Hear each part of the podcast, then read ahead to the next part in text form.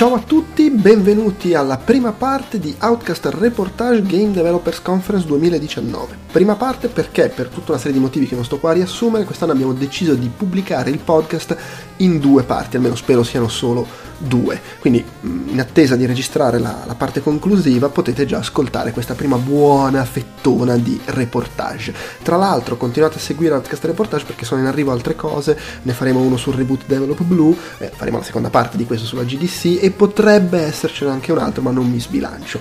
Outcast Reportage fa parte di Outcast, la voce dei videogiocatori borderline, che è il nostro podcast con dentro tutte le cose che registriamo a tema videogiochi, o quasi tutte, e lo trovate su iTunes, Podbean, Stitcher, Spotify, Spotify, eh, su outcast.it trovate il feed e potete ascoltare gli episodi in streaming e ci trovate anche sul nostro canale YouTube eh, come Outcast Live. In tutti questi luoghi trovate anche il feed Outcast tutti i podcast che contiene tutto quello che facciamo, fra cui anche vi segnalo il podcast del Tentacolo Viola perché è in arrivo una nuova intervista del Tentacolo che l'avevamo promessa il mese scorso, era tema Devil May Cry, insomma vedrete, ascolterete. Vi ricordo che su Outcast.it trovate tutto il resto della nostra produzione audio video per iscritto, questo mese c'è la cover story dedicata agli Avengers, se volete contattarci potete farlo con l'email podcast.outcast.it, il modulo dei contatti sul sito e sui social network, siamo Outcast Live su Facebook, pagina e gruppo, su Twitter e su Instagram, quindi avete molti modi per eh, commentare, insultarci, mandarci domande, consigli, quello che vi pare. Se vi piace quello che facciamo, condividete, condividete, condividete, dateci voti e recensioni su iTunes, se volete fare anche un passo in più potete supportare le nostre spese con acquisti su Amazon Italia, Amazon UK, Tostadore, gli acquisti sulle nostre magliette e anche su Epic Game Store, trovate tutte le indicazioni del caso eh, sul sito outcast.it o se volete supportarci direttamente con donazioni occasionali o eh, ricorrenti potete farlo rispettivamente tramite PayPal o tramite Patreon, anche in questo caso i link appositi sono sul sito, se lo fate tra l'altro vi mettiamo nella Hall of Fame che è una sezione eh, apposita di outcast.it in cui ringraziamo chi ci ha voluto fare donazioni. E tra l'altro un saluto a Luca Pulito che ci ha mandato una donazione su PayPal proprio di recente è quindi l'ultimo entrato nella Hall of Fame. Grazie e grazie comunque a tutti. Vi lascio al podcast. GDC, DDC perché sì, colpo grosso, outcast cin cin, 2019 jackpot din din, chiama l'aiuto da casa, drin drin, preparati a sentire un'altra maratona ludica, senza il video davanti che fa tanto nobil critica, giocabilità, longevità, grafica e musica, l'elenco della spesa di una recensione estitica. Il podcast che dura più dell'ultimo conclave. Metti in fila le parole dalla terra arrivi a Giove. La passione qui non manca e su questo non ci piove. Muove prove, bove, trave, uve, turbonave, commuove, brave, altrove, sotto chiave, spiove, architrave e fave. Ciao a tutti, allora siamo qui pronti per chiacchierare di GDC. Io sono Andrea Maderna, con me c'è Stefano Talarico. Ciao quest'anno eravamo solo in due uh, a San Francisco, cioè nel senso c'erano altre n persone. Sì, 30.000 eh, tipo, una roba del esa- esatto, però di... Poi vabbè, a San Francisco nello specifico ancora di più, ma insomma... Tra l'altro, allora, eh, record 29.000 partecipanti alla okay. GDC quest'anno, eh, tornerà l'anno prossimo, il 16 marzo. E, ehm, però di Outcast c'eravamo solo noi due, come ai bei tempi in cui andavamo solo io e Fotone. Esatto. Eh, quindi vediamo se fai come Fotone una di quelle volte qualsiasi cosa, ma se tu hai visto sta cosa, ma insomma. Beh, oddio, un pochino sì, eh, però. Eh, come al solito siamo qui per parlare della fiera che tengo sempre a precisarlo a favore di, di, magari nuovi ascoltatori, visto che ogni tanto qualcuno si aggiunge, eh, è una fiera di videogiochi un po' diversa magari dal, dalle 3 o dalla Gamescom, da quelle di cui si parla di più, è in realtà il tipo di fiera che a noi piace più seguire, eh, è prevalentemente dedicata agli addetti ai lavori, con, cioè non mancano comunque appuntamenti, presentazioni, per esempio c'è stata la presentazione ovviamente di Google Stadia o Stadia, che ha fatto molto chiacchierare, eh, c'erano un sacco di giochi come al solito indie da provare. Eh, so che hanno presentato un nuovo DLC di, di, di Elder Scrolls online, anche se noi quello non l'abbiamo considerato perché non è proprio il nostro, il nostro ambito, come dire, d'elezione. Eh, quindi c'è comunque... Ci stato qua... Delu magari. Eh, esatto, per quanto in misura minore rispetto ad altre, ad altre convention c'è anche quello. Eh, se si va indietro di qualche anno c'è stato un periodo in cui era anche molto grossa da questo punto di vista la GDC, eh, oggi però no, a, a, parte appunto cose tipo Stadia, ci sono queste robe estemporanee, PSV, PSVR l'hanno presentata lì per esempio. Mm. E quello che è soprattutto una fiera, beh, a parte che, vabbè, appunto, essendo dedicata ai telelavori, ci sono tutti gli incontri, eh, è, è, super forte a livello di gente che cerca lavoro, gente che cerca un publisher, accordi, finanziamenti, eccetera. Avalanga quello, proprio a palla de fuoco. E, e, poi c'è tutta la parte, ci sono i party, ovviamente, le feste, esatto. i vari meeting, e c'è tutta la parte di conferenze, eh, tavole rotonde.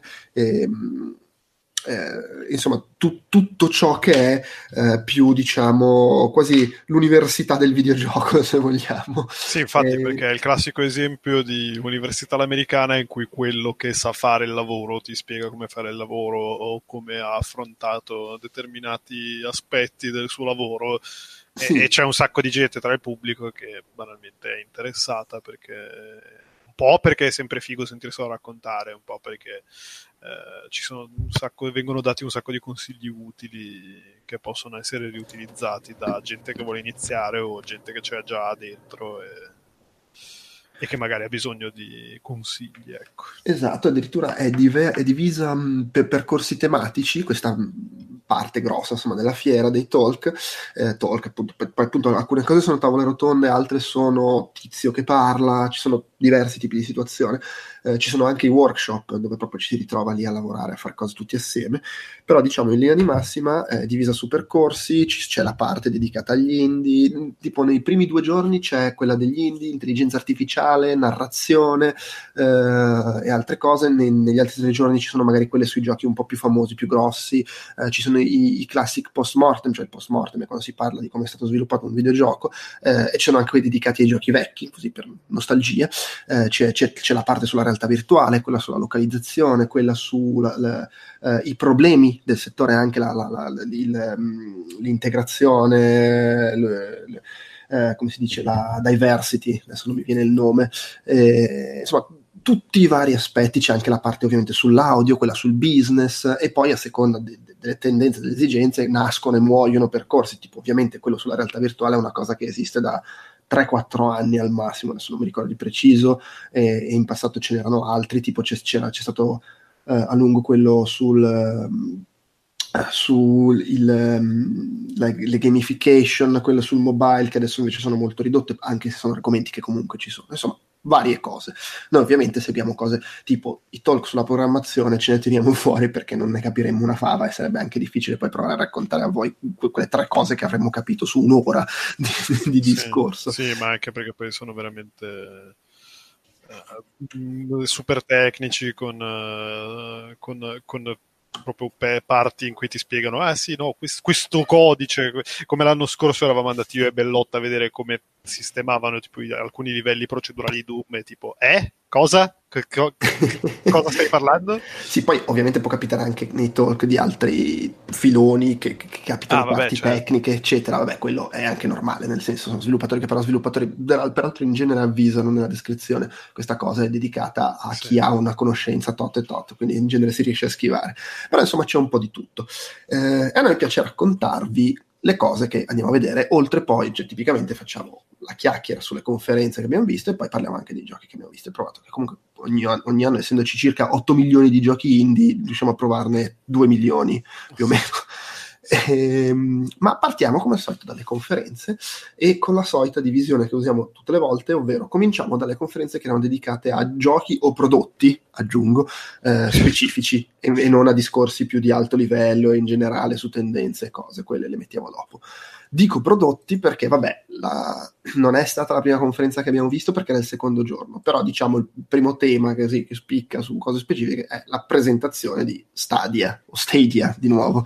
Esatto il nuovo servizio di Google basato su, ovviamente su, su, tecnologia che avevano già messo alla prova l'anno scorso facendo il test di streaming di mm, Assassin's Creed. Odyssey eh, e che è un servizio di streaming di videogiochi eh, quindi sul, sull'onda di cose che già esistono come per esempio PlayStation Now che teoricamente grazie alla potenza di Google che è fra i primi tre diciamo attori al mondo in ambito server streaming assieme credo a Microsoft e eh, Azure forse, o Amazon. Sì, Penso sì, sì. Siano, siano quelli alla fine i nomi. Ehm, diciamo che Google sembra essere la prima a proporsi con qualcosa che vuole essere anche un po' trasversale, perché è ovvio che il servizio di Microsoft eh, e ancora di più quello di Sony tendono ad essere legati soprattutto ai loro, ai loro prodotti, anche se poi molte cose sono ancora vaghe, cioè quello che c'è adesso è quello di Sony ed è legato ai prodotti Sony e, e- e a roba peraltro quasi per la maggior parte vecchiotta, diciamo. Sì, Google- tra, tra- No, tra vai. l'altro adesso, adesso arriva Apple eh, che ha Mm. appena presentato il suo piano eh, in abbonamento, però lì, lì, cioè, bisogna, bisogna capire. eh, tra l'altro ho, visto che un, un un gioco, almeno un gioco di quelli che abbiamo provato alla GDC eh, sarà anche nel, nel loro piano di abbonamento che sarà cross eh, tra tutti i dispositivi Apple, però lì funziona su un ecosistema chiuso, tra virgolette, mentre, mentre Google Stadia si propone come una roba che puoi usare ovunque, nel senso che ti basta un PC con eh, Google Chrome o un Chromecast che comunque non è così esoso, nel senso che sono boh, 20 euro, una roba del genere, lo attacchi alla TV. E, certo, con Chromecast ti devi, comprare, eh, ti devi comprare il loro pad, mentre su PC e sugli altri mezzi eh, ti, ti basta un PC, ti basta un controller a casa.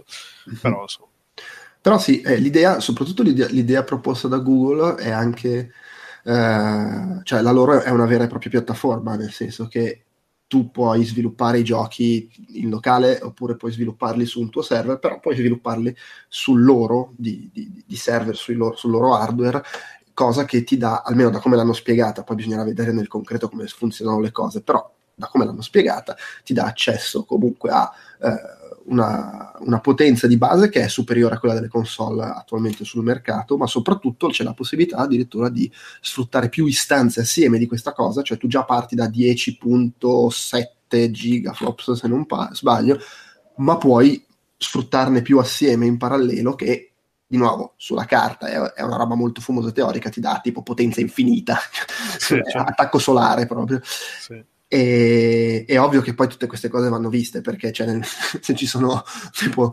200 giochi che sfruttano 8 istanze assieme e 8 milioni di, di utenti che, che cioè, hanno l'Amazzonia come server. Sì. Cioè, certo, adesso io non, non- sono un tecnico, non so come funzioni, cioè so relativamente come funzioni, però immagino che a un certo punto ci siano dei limiti anche da quel punto di vista per quanto la loro struttura sia capillare, diffusa in tutto il mondo, già potente in partenza, eccetera. Però diciamo che ci sono delle prospettive interessanti anche il fatto di spostare il, il peso hardware, se vogliamo, dallo sviluppatore a loro eh, e, e tutto quello che ne viene. Il concetto di base è appunto loro si propongono come piattaforma agnostica, è chiaro che poi dipende da dove riescono a piazzare la- l'app, però teoricamente l'app di Google può apparire a parte su tablet, computer, eccetera, ma anche sulle console, se le console dicono ok, metticela. E, Vabbè, sì. e vale anche l'opposto, essendo di Google, quindi al di fuori delle guerre fra console, teoricamente chiunque potrebbe decidere di mettere i suoi giochi sul loro servizio. Sta tutto a come riescono a gestirsi gli accordi. Quello che si è visto lì è che c'era Ubisoft in prima fila, perché si sa, Ubisoft, cioè anche se esce una caffettiera, i giochi di Ubisoft al lancio ci sono. Esatto. Poi si vede, però loro al lancio ci sono sempre. C'era Guillemot lì, sì, sì, noi ci siamo, eh, vi abbiamo dato Assassin's Creed, ma comunque ci siamo, figata. Gli faranno Zombie U2 probabilmente per, Ah, che fortuna. per Stadia. Eh, non hanno, hanno- Ah no, c'era Doom, il, Sì. Doom, e Eternal, no, sì, Sì, sì, sì. ehm, che dicono è già gira. Pensa se c'era Doom 2. l'originale. Esatto. Eh, e, e in Sì. linea di massima questo ti fa pensare che comunque Bethesda ci si può aspettare che una qualche pre- presenza ce l'abbia. Sì, ma E- tra l'altro, tra l'altro è stato bello perché quando è salito il tizio di Bethesda sul palco ha detto, beh no, eh, noi, noi quando ci hanno detto sì, vabbè, giocherei in streaming, abbiamo detto, sì, ma pensa che merda di latenza, eh, sarà tutto uno schifo, girerà a 20, 20 fotogrammi al secondo. Invece ci hanno fatto, fatto provare il primo Doom, cioè il primo, il Doom, quello del 2016, cos'era? Mhm. Eh, e girava bene, girava a 1080p, 60 frame a secondo, eh, beh, ci siamo presi bene, abbiamo detto, eh, sì, no, dai, facciamo una, pro- facciamo una prova col, con Eternal e ha visto che girava bene.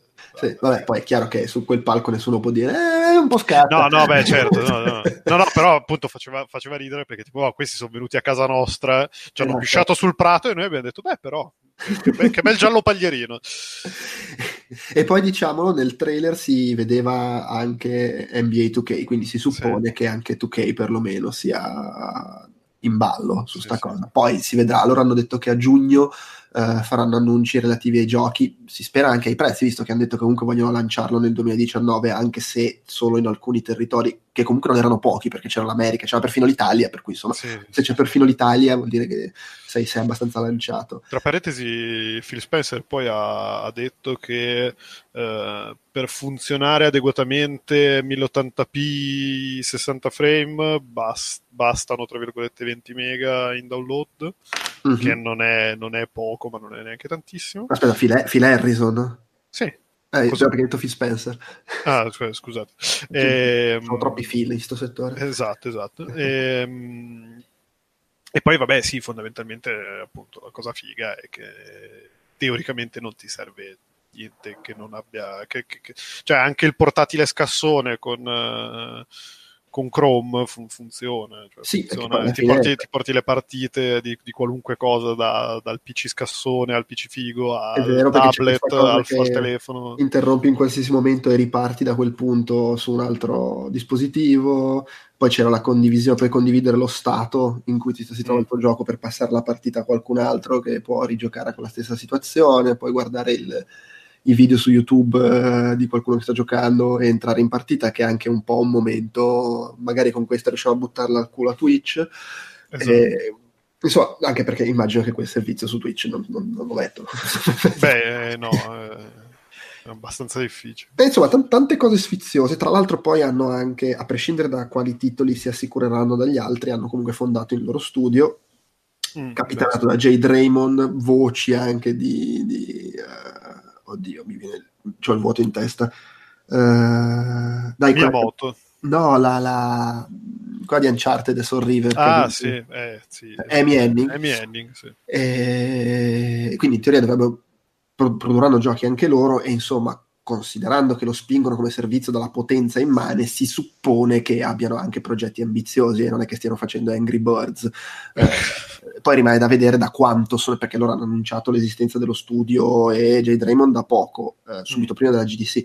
Bisogna vedere se eh, in realtà erano al lavoro da un pezzo o no. Effettivamente di Jade Raymond si erano perse le notizie da un po', da quando se n'era andata da, da, da, dove? da Electronic Arts. Da Electronic Arts, per cui chissà eh, quello da vedere. Eh, son, son, è tutto molto ipotesi, bisogna vedere cosa saranno i piani di prezzi, se, se si compreranno i singoli giochi, se ci saranno abbonamenti, se, se, se, se e anche il funzionamento, perché quello che hanno fatto vedere loro è una figata. Poi loro hanno detto a seconda della connessione che hai, adesso al lancio avremo questo, ma in futuro si potrà arrivare anche a 8K e a 200 miliardi di FPS, vi dicendo.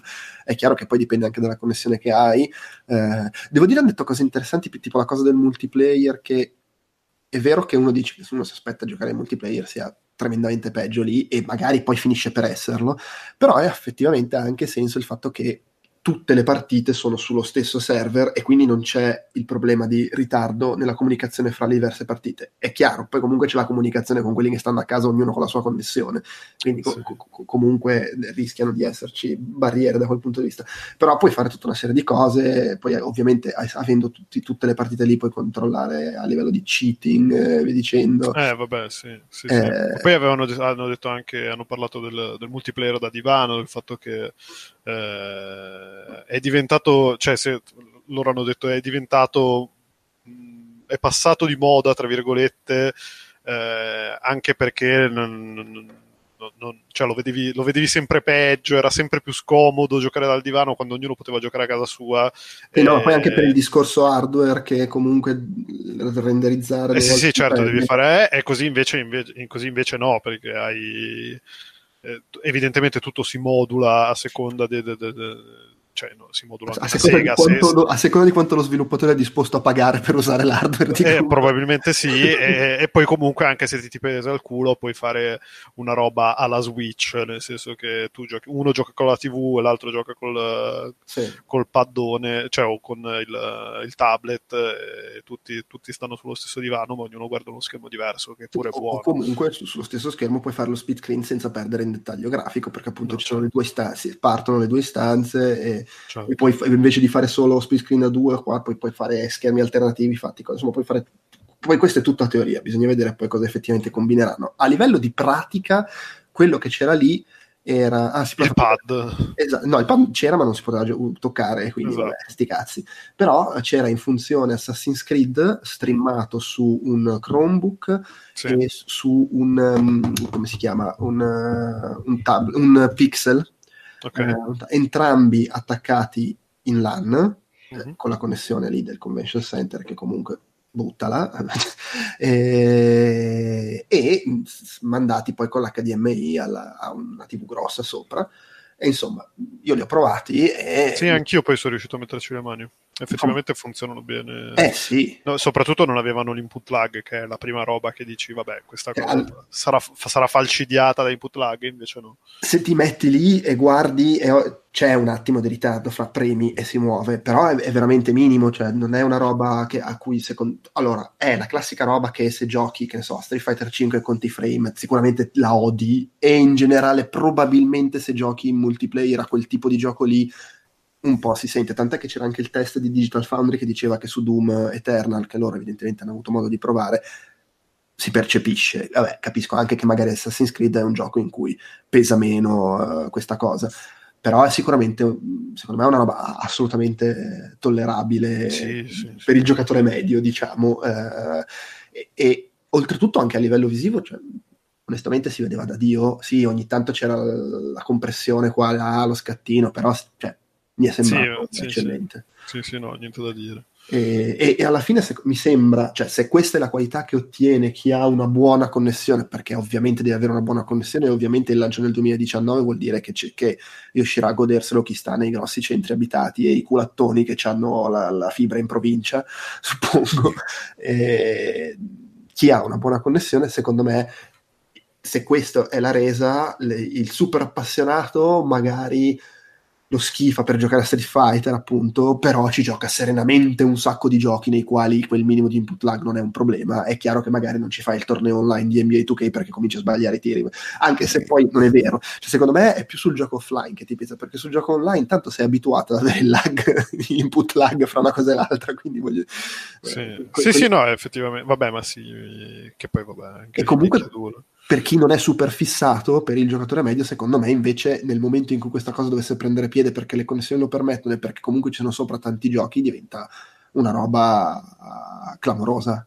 Cioè, Beh, ma sì, ma vuoi mettere uno che si è disinnamorato dei videogiochi perché doveva comprare la, la console tutte le volte, perché il gioco usato, perché la rava e la fava arriva e c'ha, cioè deve comprarsi un patacchino da, da 30 euro se vuole giocarci sulla TV o se no ma neanche, neanche. tutti hanno l'iPad, il tablet eh no no certo sì, sì. la TV con, con l'HDMI cioè volendo sì, sì. Sì, sei sì, certo. quel livello di sbattimento, cioè, ma secondo me non è neanche questione di essere disamorati dei, videogiochi, dei videogiochi. Secondo me c'è una grossa fetta di gente che ha PlayStation 4, ma a cui gli dici, oh, Uh, un bel po' di giochi di PlayStation 5, puoi, giocarci, puoi giocarli sul tablet scaricando un'app.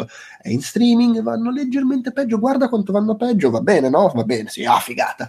No, no, no, no, ma è chiaro. No, sì, ma io ti facevo l'esempio più estremo. Di, di, cioè, ci sta, c'è un sacco di gente che ti dice, boh, a me sta roba delle console, deve cambiare certo. l'hardware, mi rompe le palle. Se, se, se cambiare l'hardware diventa, c'hai un patacchino da 20 euro attaccato alla TV e ti giochi i giochi gli ultimi giochi in circolazione poi anche, poi, anche lì dipende da, da, quanto costa, da quanto costerà il servizio, ma metti che è un abbonamento, metti che è una roba che paghi il singolo gioco, boh, eh, cioè, tutto sommato se anche dici paghi il gioco intero e ci vuoi giocare e ci vuoi giocare perché boh, magari sei, sei, ti, ti, piace, ti è piaciuto il primo Assassin's Creed, poi hai smesso di comprarli, se una volta all'anno spendi 60 euro su Stadia e ci giochi sulla TV senza comprarti per forza lo scassone che ne costa 400, magari sei anche più contento. Sì, sì, ma poi quello del prezzo del dover comprare il singolo gioco secondo me è un falso problema, nel senso che tutta la gente che il gioco se lo compra sul PlayStation Store la stragrande maggioranza di quella gente, se gli dici, oh, lo devi comprare su quest'altro store che è quello dello streaming, sì, sì, non gliene frega neanche niente. Tra l'altro, sì. oltretutto con il fatto che mentre il gioco del PlayStation Store, oddio, magari adesso con le prossime console cambierà, ma fino ad oggi lo compravi e quando cambiavi console te lo attaccavi a cazzo. Eh, sì. Questo del servizio ti rimane lì, finché certo non chiude il servizio, ma è comunque una certo. prospettiva più, più, più lunga, sì. volendo. Sì, sì. Eh, è chiaro, chi vuole la copia fisica non, ma quello comunque anche con il negozio digitale chi vuole la copia fisica non lo compra. Eh no, infatti. Eh, quindi insomma vedremo, sappiamo tutti. Chi, chi, ci ha seguiti su YouTube sa che il mio sogno in tre passi è questa cosa funziona, questa cosa prende piede e tutti sono su questa cosa. Sì, eh, spero che ci si arrivi e ribadisco quello che ho detto anche nel video, secondo me anche se succede questa cosa qua non svanisce la, la, la console hardware e i, i, giochi esclusivi eccetera, anche se ci sono pure su Stadia o chi per lui, eh, continuano ad esistere anche come oggetto per chi li vuole. Ma sì, il rumore del vinile, l'odore della carta, esattamente, quelle robe lì, il profumo della carne. Sì, eh. sì, sì, vabbè certo, eh. Stiamo cominciando a prendere una slippery slope. Va bene. Comunque sì, io sono molto molto positivo, speranzoso con, se vogliamo scivolare in quell'ambito, per carità, il timore di Google che comunque pur sempre eh, speriamo che sia magari eventualmente un primo passo, ma che ci siano diversi servizi e uno può scegliere e non fa tutto Google, se magna tutto Google, è un altro monopolio di Google che poi ricordiamoci sono quelli che hanno che su YouTube fanno una cazzata ogni sei mesi. Eh, no, no, vabbè, ma, è chiaro, ma, cioè, ma, ma banalmente tra due giorni eh, chiude Google Plus per sempre che ricordiamo. No, ma a parte quello, a parte appunto che se un servizio non va come sperano lo mollano, è ok, ma il, cioè, il, la mia è più un discorso, il servizio ha successo e poi bisogna vedere come lo gestiscono e cosa ci conviene, eh, no, no, perché certo. si sa che insomma questi, questi grossi... Vabbè, è sempre difficile. Eh, guarda, no, guarda, guarda, Valve nel giro di 15 anni, cioè, è diventata da mica cioè, vabbè, in realtà loro sono ah, gli, gli, stronzi, ah, però vabbè, c'è tutto qua, ah, però guarda che bravi che ci fanno fare i saldi. Ah, però guarda sti stronzi. Ah, però guarda gli altri come fanno meglio la stessa roba. No, cioè... e, e, c'è già anche, eh, però gli altri che stronzi con le esclusive. Per. Sì, no, vabbè, certo. Poi, vabbè, vabbè però, però, adesso è un periodo di cambiamento. Per cui, infatti, anche Epic che se ne è venuta fuori con sta roba dell'Epic Store. Vabbè, che con tutto che ne parliamo dopo, ma. Eh, sì comunque un periodo di cambiamento, cioè voglio dire, eh, adesso è uscita Apple fuori ed è comunque già un'altra roba. Secondo, no, me, secondo me comunque è tutto di guadagnato nel momento in cui eh, dai più spazio ai videogiochi, cioè il videogioco sta è passato dall'essere quella cosa che tutti, ti, tutti, quelli che lavorano all'interno dei videogiochi ti dicono eh beh però cazzo i videogiochi sono tipo il, il primo il primo mercato di intrattenimento per, per, per, per soldi guadagnati a tutti quelli che hanno i soldi si buttano sui videogiochi, che, che, può essere negativo perché di solito quando ci sono tanti soldi comincia a esserci anche del marcio, ma è potenzialmente anche buono per, per il semplice fatto di eh, distribuzione culturale, aumento del, delle cose buone che tutto sommato ci hanno fatto, ci hanno fatto appassionare i videogiochi in prima battuta.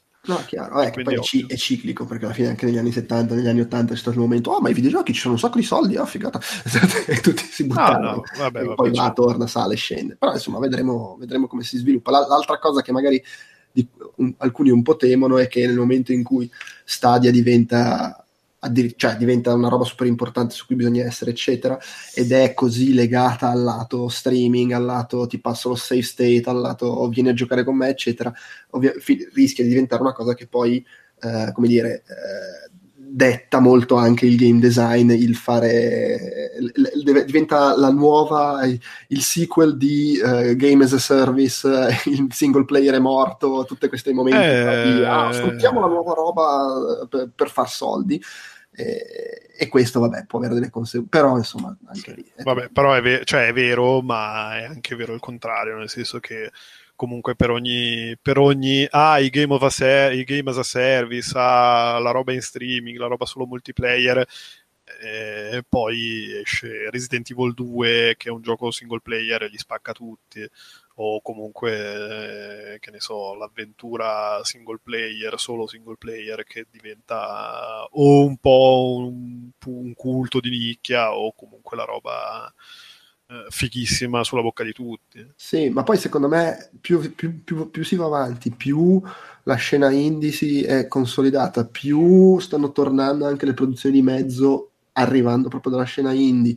Più succedono queste cose, più secondo me alla fine è un, è un, falso problema. È chiaro che se vuoi il titolo AAA che costa centinaia di migliaia di dollari, devi accettare il fatto che sia sviluppato Vabbè, pensando certo. a, a, farli i soldi, ma esattamente come succede nel cinema. Cioè, eh, ma è chiaro, sì, sì, sì, no, non ci piove, no, però appunto è un, è un falso problema nel, nella misura in cui eh, è, è solo, tra virgolette, il trend del momento che si, si, che co- quando si consoliderà, cioè quando il mercato assorbirà questa cosa dei game, dei game as a service, immag- cioè si, si, affiancherà ad altra roba che, che, rimarrà essere single player, altra roba che rimarrà essere indie, altra roba che rimarrà produzione di mezzo. È che cioè, tutto si evolve ta- in maniera talmente tanto rapida che, che siamo passati dal dire, mica, le, le produzioni middleware non esistono più, a adesso piano piano stanno tornando e gli indie stanno un po' sparendo, però adesso stanno tornando, cioè ogni anno è quasi una roba diversa e non, non fai in tempo ad abituartici, però insomma da, da, qui a quando Stadia penso e spero diverrà una cosa consolidata o comunque riconosciuta. Eh, oh, ne passerà Guarda. di acqua sotto i ponti. Ma infatti sì, poi alla fine questo è un po' un chiacchierare del nulla, quindi andiamo avanti. Andiamo avanti. Allora, passiamo invece a parlare di, uh, di giochi, di conferenze su giochi. Uh, c'è stato la, l'intervento di, attenzione, attenzione, un, sto scramblando su, su, Google Calendar, che non mi ricordo assolutamente come si chiamava, la, la, rappresentante di, ecco adesso figurati, di Dead Game Company. Sì eh, che è venuta a parlare, del, era nel, come si dice, nel percorso di conferenze sulla narrazione e eh, è venuta a parlare di, si chiama Sky, giusto? Sky, sì. Che è il nuovo gioco appunto di uh, Dead Game Company. Company. Ed era Jenny Kong. Uh, ah, sì, la, la, parente famosa. Sì. Esatto, story writer.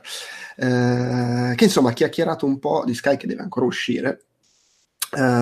che io alla fine me l'ero perso, cioè nel senso è che a furia di, di, di non se ne parla, però è dal 2003, lei è in Dead Game Company nel 2013, il gioco l'hanno annunciato nel 2017, quindi due anni fa, e probabilmente ci stavano gio- lavorando anche un po' prima, sono tre anni almeno che ci stanno a lavorare su Sky, eh, il che peraltro è comprensibile perché è il primo gioco che punta ad essere multiformato e, e, e multiplayer fin dall'annuncio perché alla fine lo, loro sono sempre partiti col gioco su PlayStation e poi per alcuni è arrivata la conversione. Così. Ma tra l'altro non è mm, parte mobile questo? Eh, al lancio credo sia su iOS, iOS e basta, okay, okay. E, e, poi arriva su altre piattaforme. E sì, comunque sono sei anni che ci lavorano in 25 persone, sempre con Genova Cena a capo. Eh, e insomma, lei ha parlato sostanzialmente del, di quello che poi immagino sia anche un punto di partenza complicato il voler fare un gioco molto incentrato sul multiplayer, molto più di Journey, dove comunque il multiplayer era incontro un tizio e se abbiamo voglia entrambi facciamo cose assieme senza neanche avere grossi mezzi per farle, perché anche a livello di interazione era molto limitato. Mentre questo invece sarà un gioco dove il multiplayer è fondamentale, dove si, si fanno cose assieme, ma che vuole comunque essere un gioco di Dead Company, quindi narrazione, eh, quindi puntare su, su, sulle emozioni, su emozioni che non siano ti faccio esplodere il cervello, mm. eh, fare un gioco in cui non c'è proprio la competizione, eh, ma solo la, la, la, collaborazione, il comunicare, eccetera, l'evocare emozioni. Eh, che vabbè è sempre una roba interessante, però immagino l- i mal di testa per riuscire a far funzionare una roba del genere e le fasi di testing eh, che vanno avanti da boh, due anni con, la gente che... Sì, sì no, ma infatti diceva che hanno, sono dovuti tornare a, a, a, riscrivere parti del gioco più e più volte perché non, non, riuscivano mai a raggiungere eh, il collegamento emozionale che volevano, che volevano trasmettere. Insomma, effettivamente deve essere un bel un bello sbattimento fare, fare una cosa non competitiva eh, in un mondo come quello dei game as a service, tra l'altro. Io mi immagino la, il, primo, il, primo, momento di, di, di, come si dice, di, test interno, la gente subito tenta di ammazzarsi a vicenda esatto. senza alcuna pietà. Ah, ma aspetta, ma uno dei due ha il coltello, aspetta, eh, come si fa? Come si usa?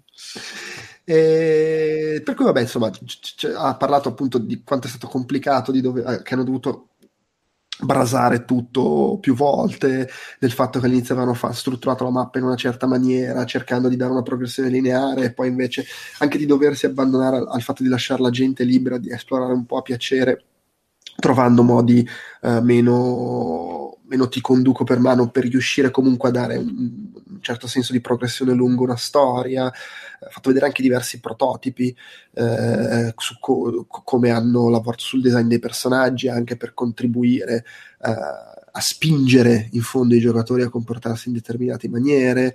E, insomma, deve essere stato un, gran casino, anche perché poi continuava a ribadire questa cosa che il gameplay deve essere basato sull'altruismo, cioè sul fare in modo che la gente fosse invogliata ad aiutarsi, a regalarsi cose, c'è questa, questo sistema di, di, quasi di commercio interno con le candele, che tu dai le candele eh, agli altri e, e, così facendo sblocchi delle funzioni, ma anche funzioni base tipo tenersi per mano fra, fra i sì. giocatori, fra i personaggi. Abbracciarsi.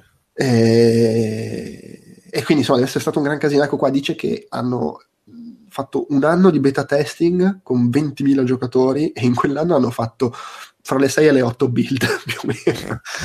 e, adesso io non so se siano poche o tante, però considerando come descriveva il fare una build per questo gioco, che era praticamente rifare tutto, eh, deve essere stato un, un, bello sbattimento. Però dice, alla fine non puoi forzare le emozioni, è tutto un fatto di sperimentazione e di sperare che le cose che succedono anche un po' per caso ti portino verso il risultato che vuoi ottenere. Mi sembrava abbastanza convinta che, che ci stiano riuscendo. Poi vedremo. Eh, io non so, se, non lo so quanto ne ho voglia di un gioco del genere giocarlo con altra gente. Io su sti giochi sono sociale. No, io, io ho proprio meno di zero voglia di giocare a sto gioco in realtà. Io più lo, più lo guardavo e più tipo, mm, ok, non hai veramente un cazzo da dirmi, mm, ok, beh, bravi, sì, beh, sì, però no, no, eh, proprio non me ne frega un cazzo. Sì, è che però alla fine sono anche stracurioso perché tutto quello che hanno fatto fino a qui mi è piaciuto tantissimo. Io ho giocato solo Journey e perché era l'unico che aveva, che aveva una roba che tipo, ah beh, però, però bello, però bravi, bravi, sì, sì, mi interessa, voglio essere partecipe. Però sì, non... poi... Eh, no, forse... No, no, non loro non hanno fatto... Eh, Abzu, non era loro, no, era scritto era scritto dallo stesso tizio che aveva scritto Journey. Era il, il lead designer, credo di Abzu, eh, eh, era l'art director di Journey. Eh, sì, sì, sì.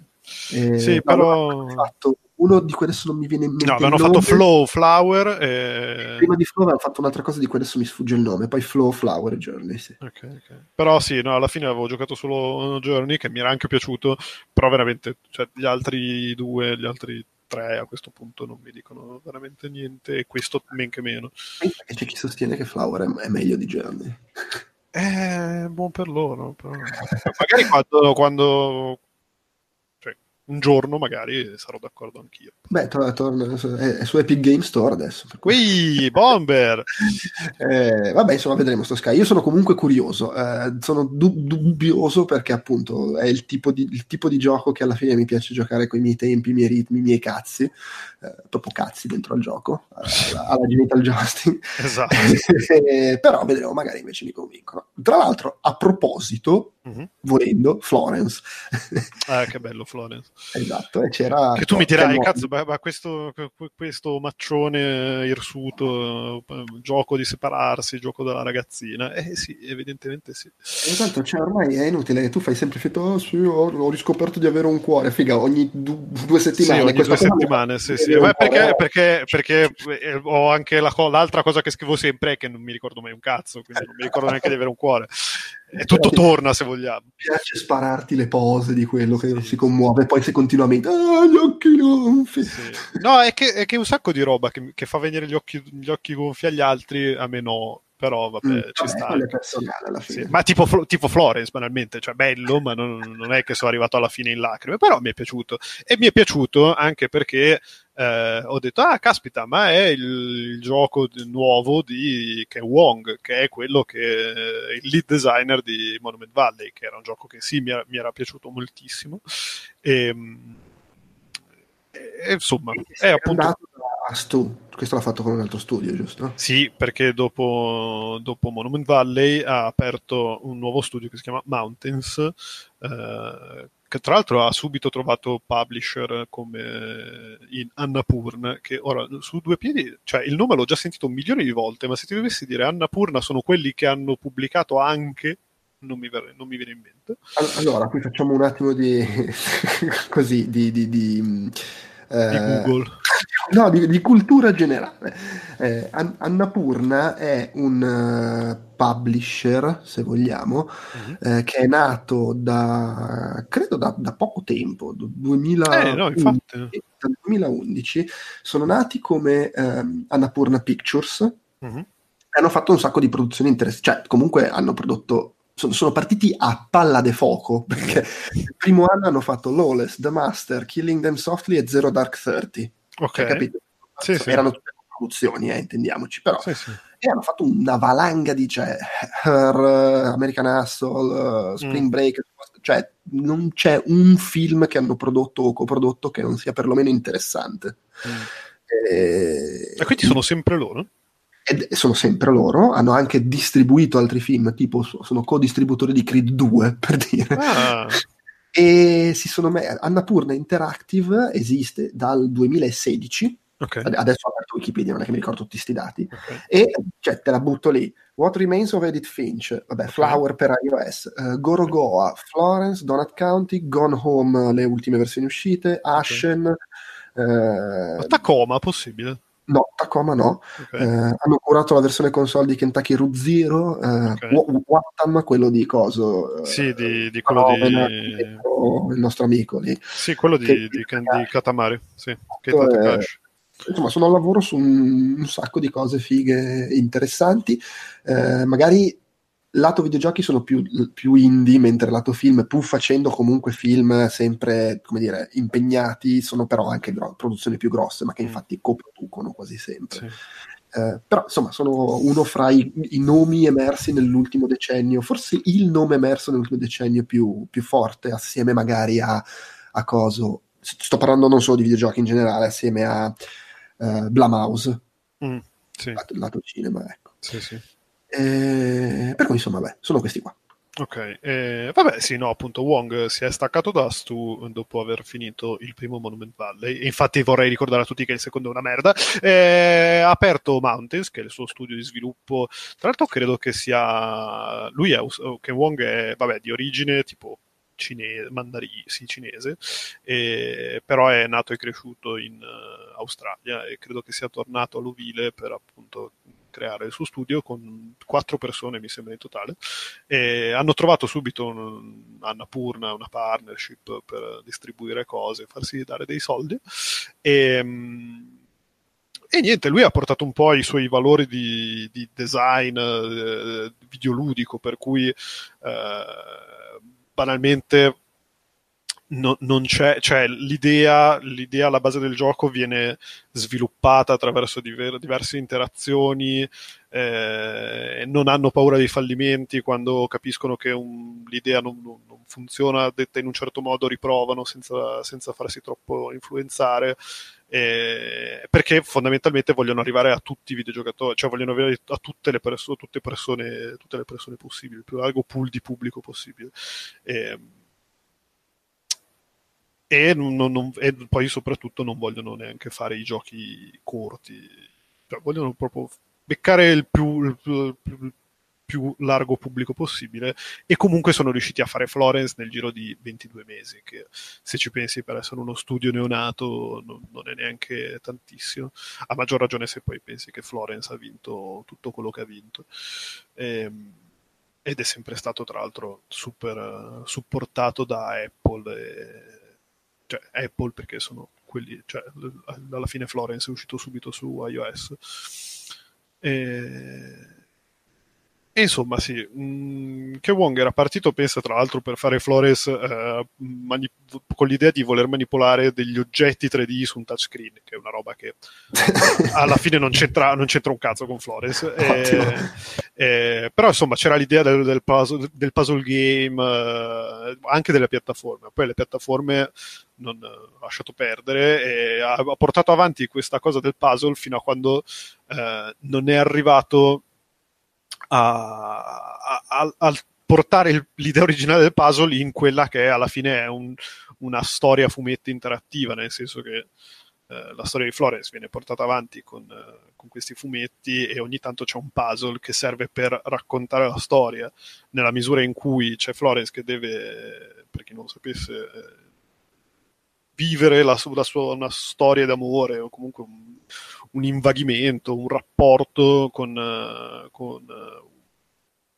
un altro un ragazzo e questa storia viene raccontata attraverso dei piccoli puzzle che poi alla fine non sono molto di più di quello che si incontra magari su WarioWare, sono proprio giochiettini facili facili che però ti servono per Uh, ti servono per, per, portare avanti la storia e per soprattutto creare il legame sentimentale o comunque affettivo con, con, tutto quello che ti viene raccontato, senza parole tra l'altro, ma solo con un accompagnamento musicale che, che anche lì è stato studiato apposta, nel senso che ci sono due strumenti predominanti, che uno, sono, uno è, il, è il violoncello e l'altro è il pianoforte. Il sono le voci dei due, dei due personaggi della storia.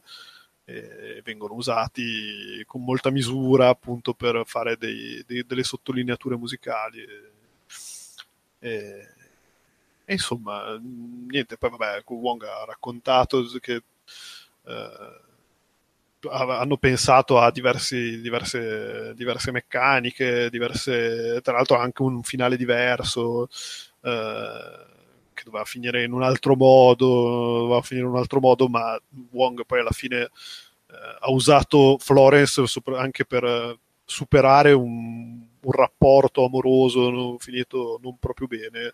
Eh, per cui non, ha deciso di non, di non, scadere nel cliché del finale consolatorio anche per Flores, ma ha voluto lasciare che il suo personaggio facesse come lui e, e cap- interiorizzasse il momento di sconforto per, come, come, e lo prendesse come punto di partenza per, per andare avanti.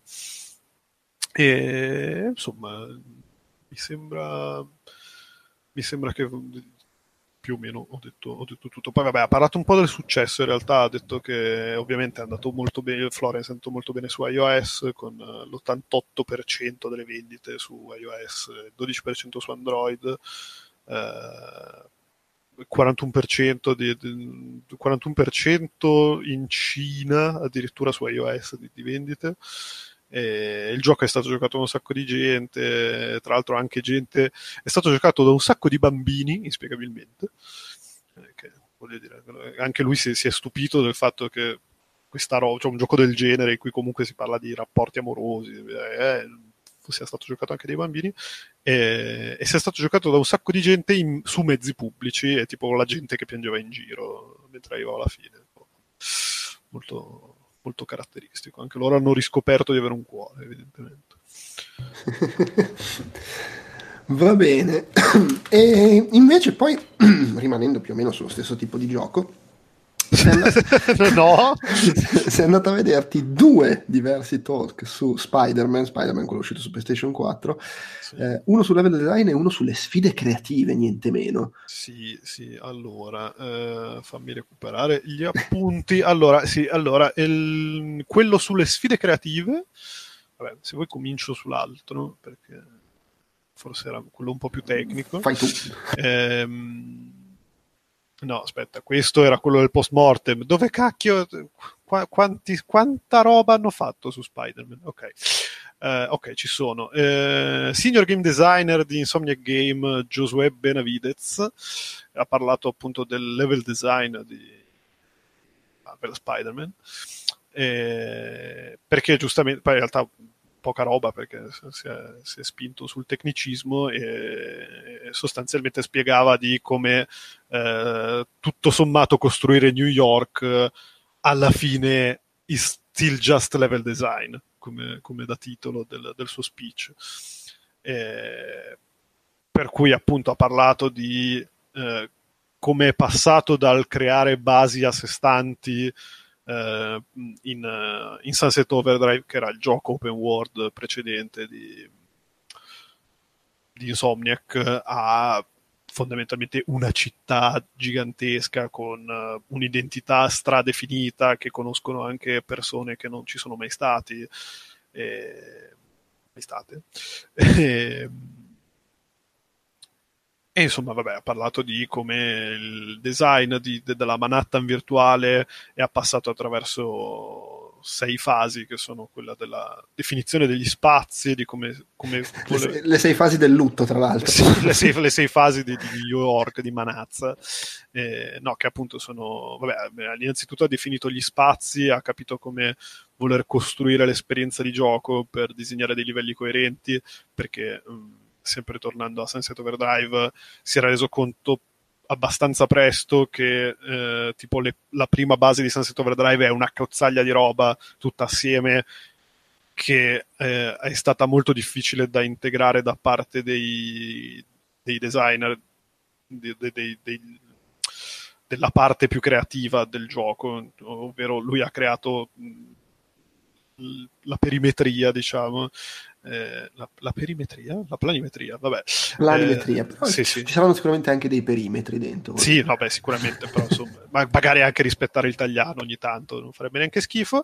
Eh, ha creato la, la planimetria de, de, de, dei livelli, delle basi e, e, poi arrivava il povero strozzo che doveva disegnarci attorno e doveva farla diventare una cosa sensata, per cui tipo eh, la, la, prima base ha fatto vedere di Sunset Overdrive una roba tipo il diner davanti a un'autorimessa con dietro un palazzo di una mega corporazione, una roba che boh, è stato un po' un casino e non era molto coerente. Poi con l'andare dei livelli di Sunset Overdrive le basi sono più integrate a, all'ambiente circostante e, e a maggior ragione in, se, se, il tuo gioco prende vita a New York, che è un posto appunto super conosciuto, super definito e, e che non puoi rendere incoerente. Eh, bisognava appunto partire con una definizione degli spazi ben, ben predefinita. Questo l'ha portato a fare un sacco di, di ricerca perché appunto non, non devi, non puoi, non puoi inventarti niente, tra virgolette, e soprattutto questo l'ha portato anche a ricercare un sacco di, di, giochi vecchi, di giochi vecchi di Spider-Man, di, in generale di giochi che hanno voluto rappresentare degli spazi concreti.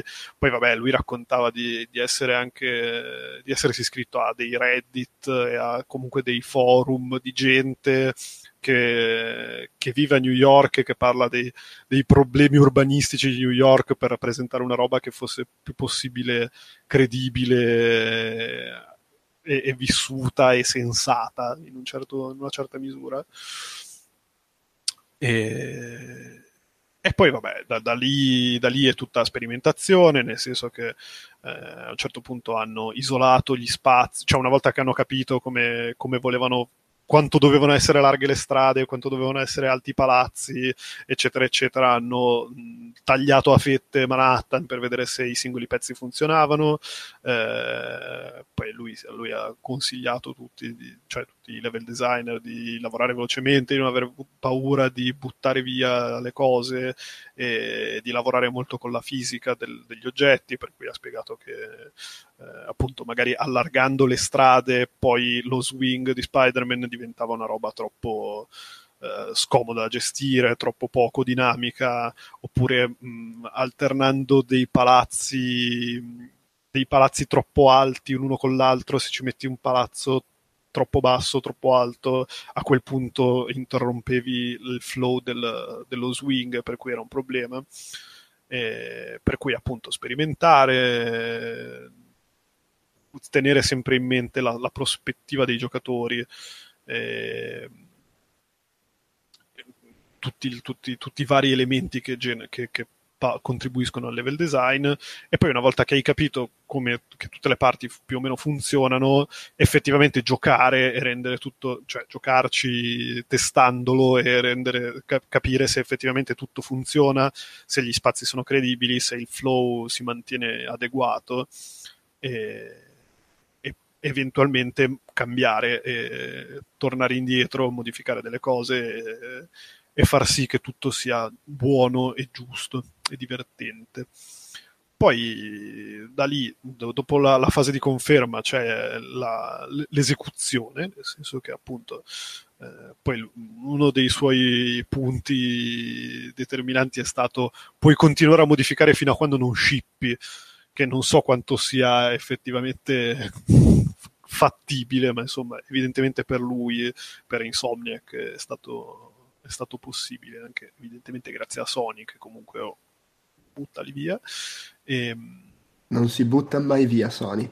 No, infatti, e, e, poi, vabbè, fondamentalmente una volta che shippi, eh, comunque chiudi la, la fase di, di gold, eh, lui dice, considera, considera, cosa avresti potuto fare meglio, cioè pensa a cosa avresti potuto fare meglio, eh, migliora il tuo processo per i prossimi giochi e capisci se è troppo tardi per, fare, per cambiare le cose. Lui ha detto, è quasi sempre troppo tardi, ma forse non è troppo tardi. E quindi, boh, cioè poi, vabbè, aveva anche detto che non, non, ha, non ha, messo mano al, uh, al, DLC gratuito, per cui in, quel, in, quel, senso non ha me, rimesso mano a quello che aveva già fatto, però insomma, in linea di massima si, si, si, si riserva, si vuole sempre riservare un po' di spazio di, per modificare, per, per, continuare a evolvere, diciamo, quello che eh, aveva in mente nel suo processo di lavoro. Okay. Mentre se, se, vuoi cambiare, cioè se vuoi... No, no, no, eh, chiudiamo con Spider-Man. Eh, sì, no, quella, l'altro, di, l'altro di, di, Spider-Man PS4 era appunto le sfide, le sfide creative. Eh, questo era un, un, talk di Brian Intiar, che è il creative director di, di, appunto, di Spider-Man e di Insomniac Games, che mh, che tra parentesi, vabbè, ha esordito dicendo, beh, eh, noi stavamo finendo Sunset Overdrive e a un certo punto è arrivato un produttore di Sony nello studio, tra l'altro questa cosa è particolarmente bizzarra se pensi che Sunset Overdrive è stato fino a quattro mesi fa un'esclusiva di, di Microsoft Xbox One. è arrivato un produttore di Sony, stava De- visitando... Dettagli, dettagli. Sì, stava visitando lo studio e ha chiesto, e ha chiesto ma ragazzi, ma voi un gioco, un gioco con della roba della Marvel eh, vi, vi, piace, vi interessa? Cosa dite? Volete fare? E lui ha detto, beh, beh sì, no, ma, ma ci fate anche scegliere il supereroe? Beh, aspetta un attimo, eh, che... Mm, no, vabbè, eh, sì, sì, vabbè, vabbè ma dacci Spider-Man, va. Così, l'ultimo, l'ultimo scappato di casa. E, e, insomma, da lì in poi si sono presi bene, perché tra l'altro si sono presi talmente tanto bene che non solo gli hanno detto, non solo hanno detto, vabbè, ok, ora lavoriamo su un gioco della Marvel, ci prendiamo Spider-Man e hanno detto, e hanno detto pure, ora vogliamo quel gioco di Spider-Man, ci vogliamo pure prendere il Goti. Cioè, una roba proprio bam. E insomma, ha spiegato che hanno scelto Spider-Man perché alla fine li rappresenta, cioè li rappresenta, si sentivano rappresentati come studio da Spider-Man, dal fatto che sia tutto cuore e humor, sia un personaggio trasversale che arriva a tutti, sia un personaggio super rappresentato, con mille gadget, mille, mille rappresentazioni diverse e soprattutto sia un, un underdog, nel senso che è un po' lo sfigatiello che è arrivato a, a, al grande pubblico e al, al cuore di tutti e, e che poi alla fine ha, ha, confermato nella misura in cui eh, Spider-Man PS4 è il miglior, miglior, gioco, cioè il best selling game nella storia di, di Insomniac. È il gioco per PlayStation che ha venduto più veloce, di più, più velocemente e che tutto sommato ha un, pure un Metacritic di 87 che in questi tempi malati in cui ti pagano se superi l'85 eh, schifo non fa. Eh, però insomma appunto Spider-Man ha anche il grosso problema che è stato cioè, un personaggio amato da tutti ma che è stato già raccontato miliardi di volte per cui loro si sono ritrovati a, a, a dire come, come, bilanciamo tra virgolette tu, il fatto che Spider-Man è già raccontato mille volte che tutti hanno già eh, delle, hanno già dato le loro interpretazioni di Spider-Man. E allora hanno detto, hanno fatto un po' di ricerca, hanno notato che alcuni, sono, alcuni giocatori, alcuna, una, alcune fette di pubblico si sono fermati ai fumetti, altri si sono fermati solo al cinema, altri si sono fermati solo ai cartoni animati, per cui non, sia dentro al team di sviluppo che fuori c'erano proprio queste divisioni per cui magari uno conosceva a memoria tutta la saga, tutte le saghe fumettistiche, ma non aveva mai visto un film di Raimi, oppure alcuni avevano visto i film di Raimi, ma non avevano visto per fortuna i film con Garfield, eh, o solo alcuni avevano visto tutti i cartoni animati, ma non avevano mai visto un film, eh, tutte queste, queste divisioni, queste frammentazioni. Per cui hanno deciso, boh, vabbè, noi facciamo il nostro Spider-Man che non ha nessuna uh, identità, non ha nessuna, nessuna, roba da cui pescare, ma è proprio la nostra versione, tipo un, il nostro universo di Spider-Man. Eh, per cui si sono messi a, a, scavare tra le dualità di, di Peter Parker e di Spider-Man. Scusate, e hanno notato che Uh, le migliori storie di, di, Spider-Man sono quelle in cui Peter, la, la, vita di Peter Parker e le avventure di Spider-Man mm, vengono a scontrarsi e non, non, possono essere due, non possono più viaggiare su due, uh, due lati distanti. Quando lui già, che già ha la sfiga di suo, la sfiga viene incrementata dal fatto di essere un supereroe invece che diminuita. Eh, esatto, esatto. Eh, però, appunto, Del resto il motto era supereroi con super problemi. Sì, no, eh, esatto. Poi certo. E, per cui appunto hanno, hanno deciso di mh, banalmente non partire da una storia di origine, anche perché penso che tutti, pur, pur, venendo da background diversi, hanno detto ok, ma non fate una storia di origine. Cioè, l'abbiamo vista sui fumetti, l'abbiamo vista sul cinema, l'abbiamo vista sui cartoni, ci siamo rotti il cazzo. E per cui hanno preso, cioè hanno creato un Peter Parker 23enne invece che 15enne, perché comunque è un percorso che non avevano, cioè che hanno visto, che hanno deciso di raccontare in pochi un po' perché un, una persona di 23 anni ha molto più, cioè è, un, è, in un periodo, poi soprattutto in America, abbastanza di impatto, nel senso che vai a vivere da solo, ti separi dalle sicurezze, eh, hai tutta una serie di dinamiche abbastanza appunto di impatto un po' perché Peter Parker di 23 anni eh, esploda a esplorare una nicchia di pubblico un po' più adulta e soprattutto va a parlare più facilmente con una, una nicchia di pubblico un po' più ampia, diciamo. Poi hanno deciso di farlo scienziato invece di, cioè di, di farlo scienziato invece di farlo reporter, per dargli un piglio un po' più moderno, anche perché voglio dire, Peter Parker faceva il reporter, cioè neanche faceva il fotografo al giornale, che insomma non, non proprio una roba da ventunesimo secolo. E, e funziona, funziona perché appunto rinforza la storia umana, nel senso che lui fa lo scienziato con il dottor Octavius e questa cosa fa collidere pesantemente la storia umana con la storia supereroistica. Eh, poi vabbè, tutti i personaggi secondari sono più attivi, sono diversi dal solito, nel senso che Zia May non è la vecchia preoccupata, ma è la vecchia attiva nel sociale. Eh, c'è c'è Mary Jane che, che, invece di fare la supermodella fa la reporter per il giornale, tra l'altro, e questa cosa ha fatto incazzare un sacco di gente, però loro hanno detto, vabbè, beh, per noi la storia funziona, eh, Mary Jane funziona così, bella lì, non rompeteci il cazzo. E... sempre, approvo sempre questa impostazione. Sì, sì, no, perché tipo, eh sì, no, un sacco di gente ha detto, beh, mm, beh non, non, ci piace, Mary Jane è sempre stata la figa incredibile, adesso fa la scribacchina. E allora ha detto, eh, sai che c'è, eh, noi abbiamo venduto un sacco di, di copie, 87 su Metacritic, cacaci il cazzo. E, e, poi insomma, vabbè, a livello, a livello di gameplay queste, tutti questi cambiamenti poi hanno inciso nella misura in cui hanno comunque, dovre, hanno comunque dovuto, dovuto, trovare una quadra su uh, le emozioni della storia umana, diciamo, e, e, e comunque la roba bombastic di, di, di Spider-Man, uh, supereroe figo che corre sui palazzi. Eh, hanno, hanno, dovuto limare davvero di cesello a quanto pare tutto il, il fatto de, della comicità e della cadenza delle battute che Spider-Man diceva durante i combattimenti perché tipo c'erano dei campionamenti che spuntavano a ogni, ogni 10 minuti e uscivano, uscivano dalle orecchie di tutti i playtester e tutti quelli che lo stavano sviluppando. E tra l'altro hanno, hanno, riscritto i copioni tipo 15 volte prima di trovare delle cose che poi sono rimaste nel gioco, tipo eh, quasi subito Spider-Man fa, fa il, si fa le battute da solo su, su Spider-Cop e fa tipo il narratore noir eh, di lui che aiuta i poliziotti ed è Spider-Cop.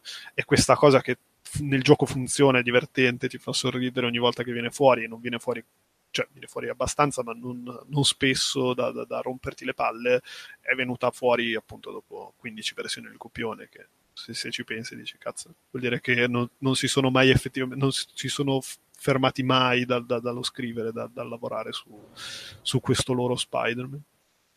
Però appunto, oltre a quello hanno lavorato su sullo humor, sul fatto che Miles Morales non, subito non, non, convinceva tutti i giocatori, tutti i tester, tutti gli sviluppatori, eh, Osborne sembrava credibile nella sua evoluzione, eh, hanno dovuto scrivere, rigirare le performance capture e anche lì Sony di nuovo è stata utilissima perché invece di dirgli ah veramente vabbè, facciamo che questa roba esce senza texture e vaffanculo.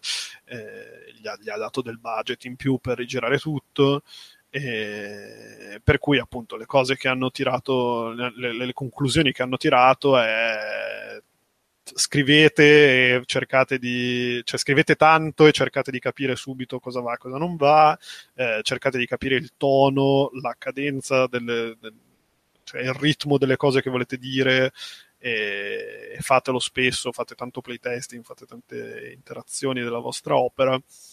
Eh, fate, fate, fate, lavorare di più il, il, lo humor situazionale, situazionistico e cercate di fare meno battute che potrebbero risultare ripetitive continue. Cercate di fare meno battute, sembra il professore che dice fate meno gli spiritosi in classe. Eh, esatto, esatto. e, e, e, poi c'è questa cosa fantastica di programmate gli imprevisti, cioè beh, eh, tenetevi dello spazio per, di buffer nel caso fate delle cagate, così almeno non dovete tornare da Sony a, a, chiedergli dei soldi, perché probabilmente non tutti avete a disposizione Sony che vi dice, beh sì, vabbè. Eh, insomma, però alla fine sono riusciti a, a deliverare il gioco che volevano deliverare e a conti fatti sono anche stati eh, premiati con caterve di, nomination al gioco dell'anno.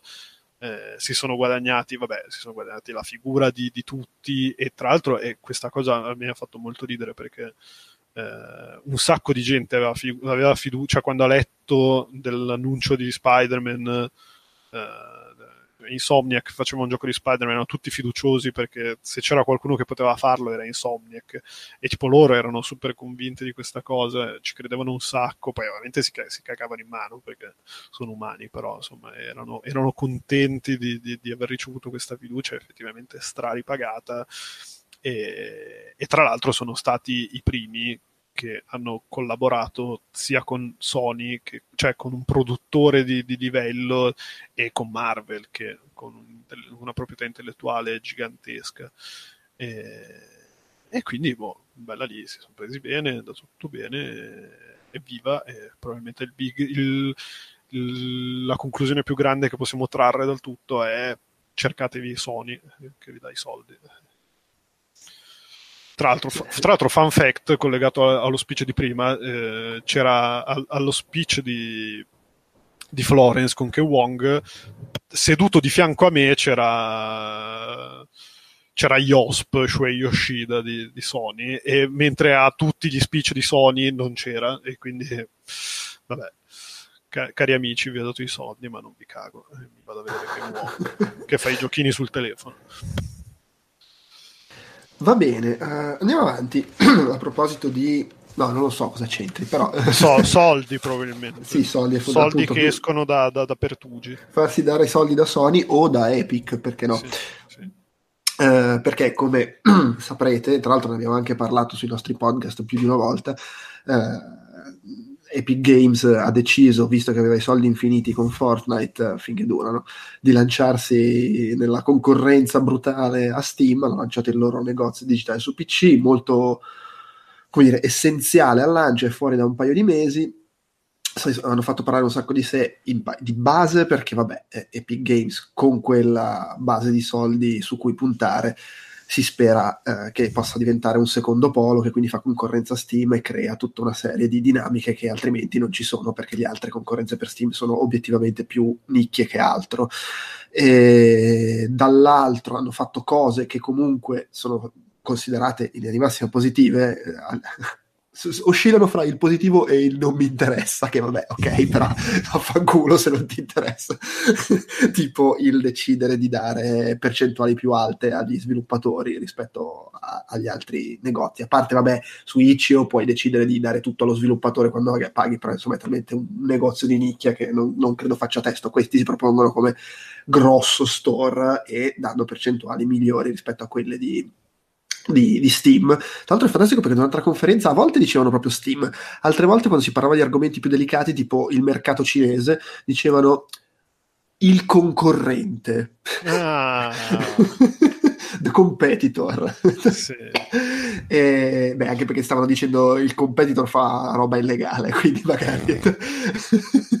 e per cui c'è questa cosa insomma, che li rende simpatici, allo stesso tempo a renderli antipatici c'è il fatto che hanno preso esclusive, in particolare quella grossa e quella, come dire, uh, un po' scandalo, è quella di Metro che era già in preventa da tempo su Steam ed è passato su Epic uh, Store, uh, e hanno preso diverse altre esclusive, la gente si lamenta, bla bla bla. Uno dei punti focali su cui la gente rompe le palle è perché deve essere costretto a usare un, un launcher che non ha le funzionalità di Steam se il problema è solo quello, farà piacere sapere che uh, hanno fatto questo intervento alla, ovviamente alla GDC per parlare con gli sviluppatori, per dire tutta una serie di cose che arriveranno, dicendo anche cose per gli sviluppatori ovviamente, e in linea di massima più o meno tutto quello che manca, eh, tranne una cosa specifica ma con una motivazione, eh, arriverà e neanche troppo in là diciamo. Uh, per cui, vabbè, insomma, adesso dico un po' le cose che hanno detto. Uh, a parte interessante, hanno fatto allora, a parte di base, io ho visto che sono uscite 50.000 notizie su PC Gamer e quindi dappertutto basate su singoli pezzetti di questa cosa, di questa tavola rotonda che hanno fatto, questo domande e risposte, che è fantastico perché cioè, prendevano frase, notizia, frase, notizia, non si capisce un cazzo, mancano i pezzi, ma non si può fare così, ma dai, ma è brutto. Eh, tipo, hanno detto... Eh, secondo Epic, il 40% di chi ha Epic Game Store non usa Steam punto. Mm. E quindi tutti ne hanno dedotto, vedi, il 40% di chi usa Epic Game Store non sono giocatori, è solo gente che gioca a Fortnite. Sì, la, la, la frase continuava con il 68% di chi ha Epic Game Store ha una PlayStation 4. eh. Cambia un attimo la prospettiva, al di là del fatto che non tutti mi sembra stiano dicendo che questi sono dati basati su un sondaggio, che voglio dire il sondaggio agli utenti. Cioè, adesso sì, ok, affidabile, ma fino a un certo punto. Cioè, non è che, del resto non è che entrano in casa la gente per controllare se c'è PlayStation 4. O forse, o forse sì. sì. Vabbè, comunque, eh, dai loro dati, da quello che dicono, quest- dice questo sondaggio che hanno fatto per, per i loro utenti, un'altra cosa che esce è che eh, tutta questa gente dice che non scopre i giochi attraverso i cataloghi degli store, cioè scorrendo la home page, ma il tantam, la chiacchiera con gli amici, lo youtuber, la stampa, la pubblicità, eccetera sondaggio fra 85 milioni di utenti che hanno già su Epic Game Store. Poi chiaro, 85 milioni di utenti, che ma, me, tipo due terzi saranno gente che ha semplicemente il launcher perché gioca a Fortnite, però o perché se, tipo io che l'ho preso solo per scaricarmi Subnautica. Esatto, giochi gratis. però vabbè, oh, che devi fare? E... No, aspetta, comunque mi sono confuso nel leggere i dati. Il 40% non usa Steam, il 68% ce l'ha, ma non lo usa regolarmente. Mm più del 60% dice di, avere, di usare di più le console. eh, comunque, eh, le, fra le cose hanno ricordato insomma che già c'è il gioco offline, i prezzi, ovviamente parlando anche gli sviluppatori dicevano cose tipo c'è il prezzo localizzato in uh, oltre 220 territori, più di quanto offerto dal competitor, e, e ci sono bundle, c'è l'SDK per giocare in multiplayer sui giochi in Real Engine, c'è il, pre, il preload, dicendo. Poi hanno detto, nei prossimi tre mesi arriveranno uh, un nuovo sistema di installazioni, uh, pag- le pagine del negozio saranno rifatte da capo, uh, saranno supportati meglio i DLC, ci saranno, una cosa di cui si lamentano in tanti, le, i salvataggi nel cloud, la sincronizzazione nel cloud, mm-hmm. patch gestite meglio, lato sviluppatori un sistema di ticketing per il supporto ai clienti, perché comunque, soprattutto poi non essendoci i forum, chi deve fare, non gli funziona il gioco, serve un sistema per farlo. Tra l'altro c'è proprio tutto un Epic Online Services che è tutto un sistema offerto eh, agli sviluppatori dove il ticketing è gratuito. Poi non è obbligatorio usarlo, però dice se volete usarlo, vediamo sta cosa. E arriverà il multiplayer anche per i giochi non in Real Engine, insomma con l'interfaccia e tutto. Nell'ambito più di 4-6 mesi ci saranno le recensioni degli utenti, wishlist, i newsfeed dei, dei singoli giochi da seguire, eh, bundle con prezzi modificabili, mod, eh, poi Epic ovviamente ha tutta la sua storia con i mod, quindi ci tengono, eh, insomma varie cose. Hanno precisato, una roba che farà piacere a chi eh, è un po', c'ha un po' Steam sul fegato, eh, le recensioni degli utenti Innanzitutto saranno attivabili e disattivabili, quasi tutto su, sullo store è attivabile o disattivabile da, dallo, dallo, sviluppatore o dal publisher, quindi se lo sviluppatore non vuole avere le recensioni degli utenti per, perché magari sa che il, il, suo gioco è su temi che possono provocare, sappiamo, le ondate di, di polemiche, eccetera, o magari perché non lo vuole, saranno cazzi suoi, eh, può disattivarlo. Al di là di quello dicono che vogliono cercare di studiare un sistema di recensione degli utenti che permetta di ehm, insomma, evitare eh,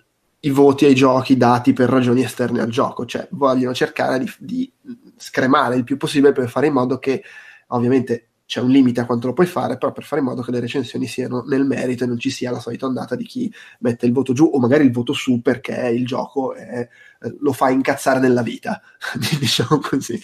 Eh, poi al di sopra dei sei mesi arriveranno gli achievement, altra cosa che c'è su Steam che qui non c'è, eh, i saldi organizzabili dai publisher o sviluppatori su più giochi, un'interfaccia social, eh, il carrello, che non me ne ero accorto non avendo fatto acquisti, ma in effetti non c'è il carrello adesso sulle Game Store, eh, un programma fedeltà, e, e le pagine degli sviluppatori dei publisher. Sul programma fedeltà eh, hanno detto proprio chiaramente il programma fedeltà di Steam, che è quello delle carte alla fine, eh, dice è molto figo, è molto intelligente, è molto sfizioso. Il problema però è che è un programma che fa sì che poi la gente, quando ci sono i saldi, compra i giochi non perché gli interessa il gioco, ma perché vuole avere le carte che poi se le rivende.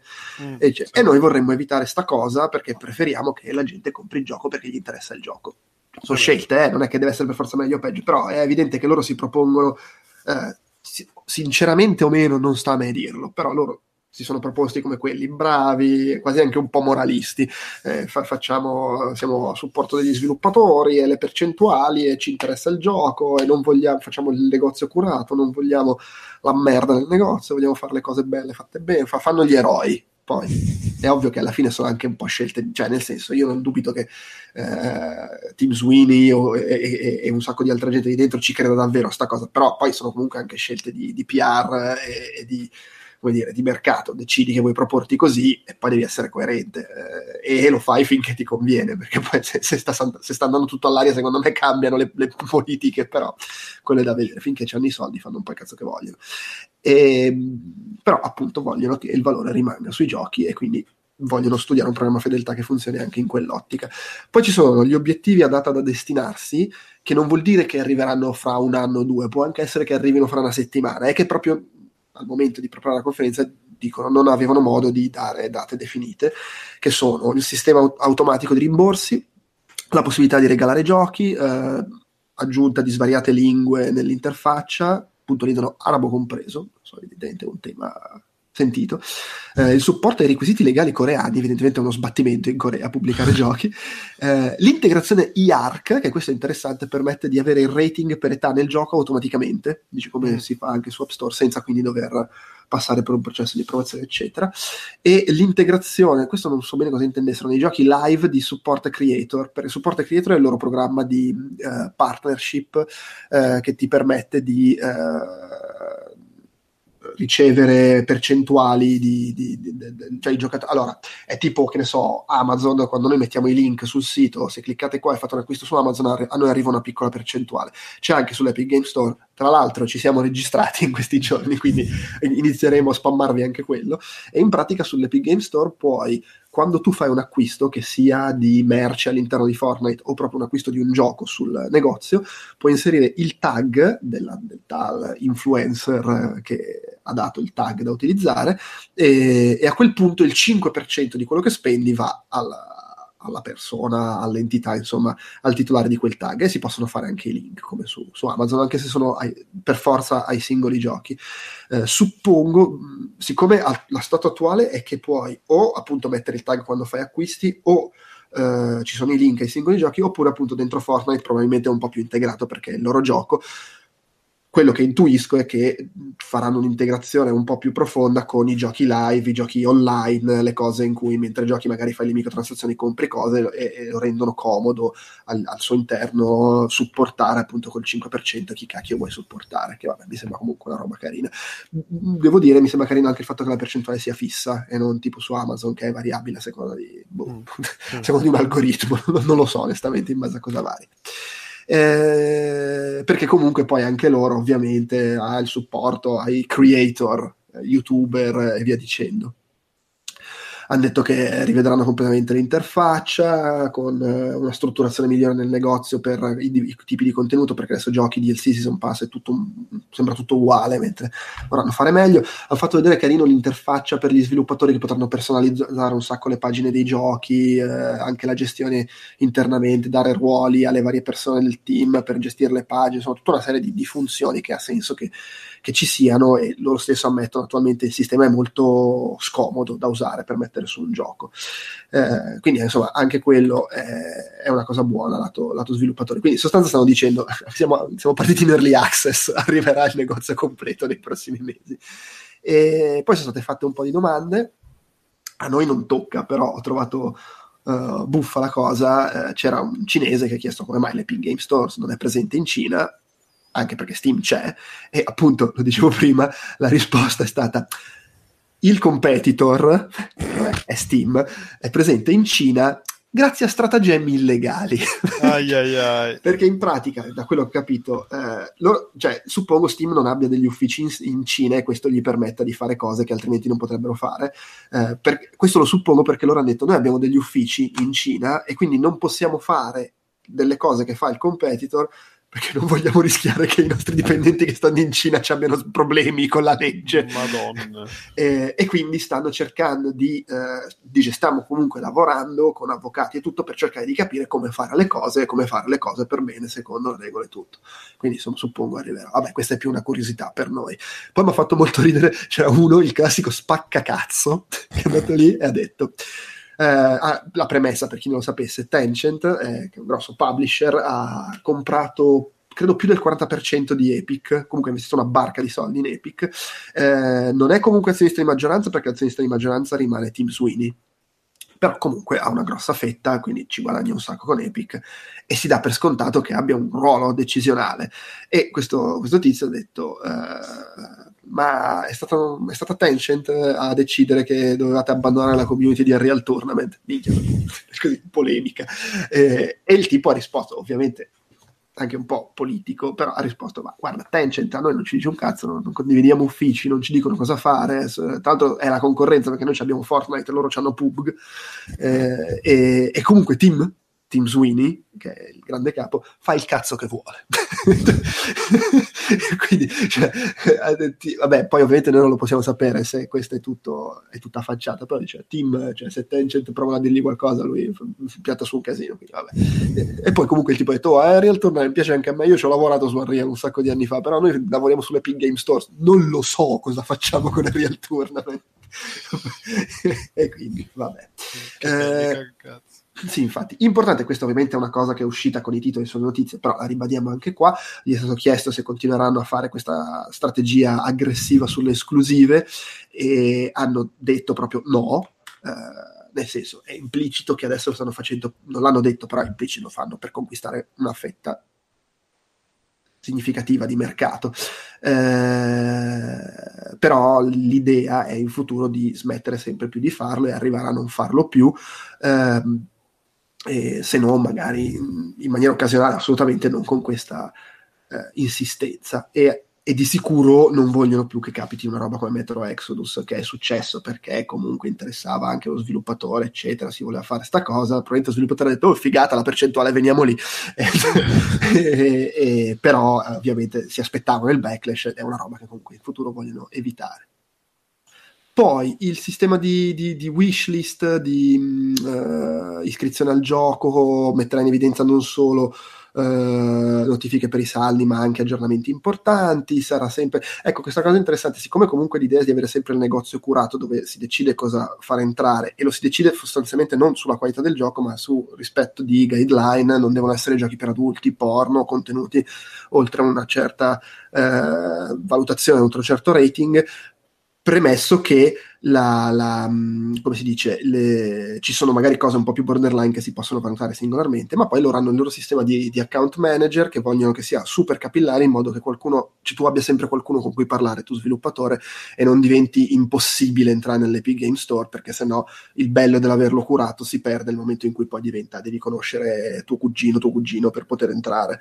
Eh, e quindi questa cosa per loro è importante, e no, o quantomeno dicono che è importante che sarà se, si avrà sempre un contatto contatto con cui parlare perché vogliono farlo super eh, capillare. Poi così privacy, eh, se date sull'Epic Game Store eh, la, la, la, l'approvazione per condividere i vostri dati, l'email, eccetera, non vanno solo a Epic Games, ma vanno anche allo sviluppatore publisher, che quindi anche lo sviluppatore publisher può usarli per fare cose. E, e, poi, vabbè, loro dicono, ovviamente il loro punto di vista è il loro punto di vista pubblico, poi è chiaro che ci sono anche discorsi di conquistare mercato, eccetera, però loro dicono, noi, noi vogliamo che gli sviluppatori abbiano l'esclusiva con noi, perché noi ci teniamo al successo degli sviluppatori, con noi fanno più soldi, e quindi vaffanculo, venite da noi che fate più soldi e basta, non disperdete i vostri guadagni anche su piattaforme dove fate meno soldi.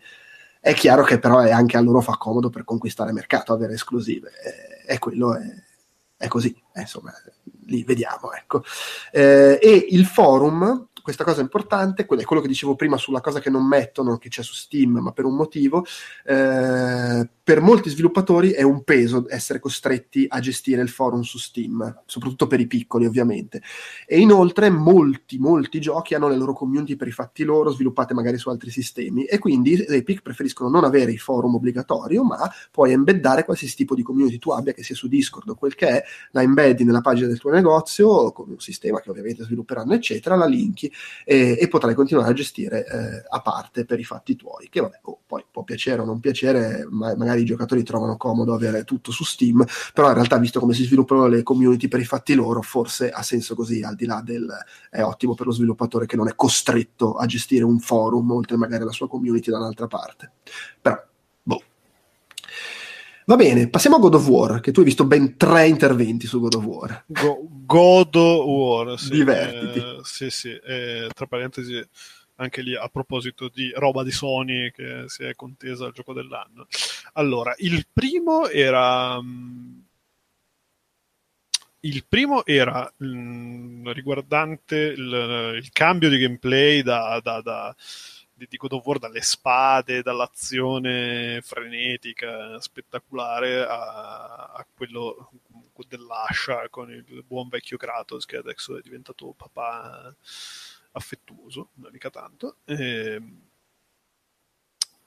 e, insomma, sono partiti dalla, dalla visione di, di Cory Barlog che diceva eh, voglio fare una roba un po' più narrativa, con uh, artistica, livelli, combattimento, figata, però, però bisogna, comb- bisogna, cambiare il sistema di combattimento, bisogna avvicinare la telecamera, bisogna aggiungere dei, dello strafing perché con la telecamera più vicino sarà un disastro bisogna cambiare le armi e passare dalle lame all'ascia, bisogna togliere il contatore delle combo, eh, bisogna cambiare la, la, la situazione dei, dei, grab, delle prese che, che facevano grande parte dei primi God of War e, e soprattutto arriva un bambino che ci segue per tutto il gioco e, e, combatte con noi.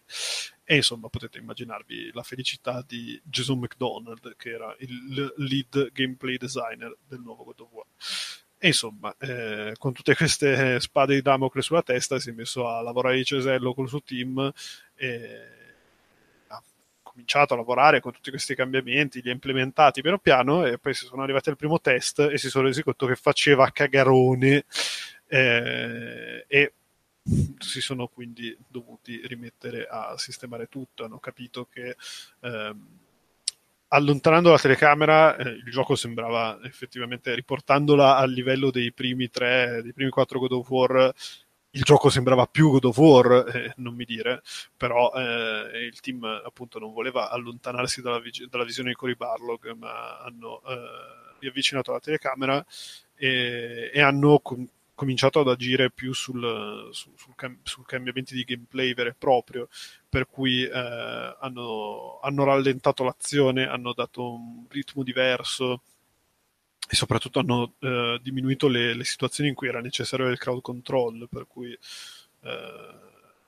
si, si, si, è lavorato sul, sull'appesantire le azioni, sul rendere tutto un po' più eh, pensato, eh, ragionato eh, anche perché fondamentalmente lascia a un, un, un raggio d'azione limitato e a, combi, a combo più corte e, e dal, d'altro canto ha però anche ti dà più sensazione di potenza quando veramente si incaglia dentro i nemici e vedi Kratos che fatica a, a levargliela da, dall'interiore. E, ehm,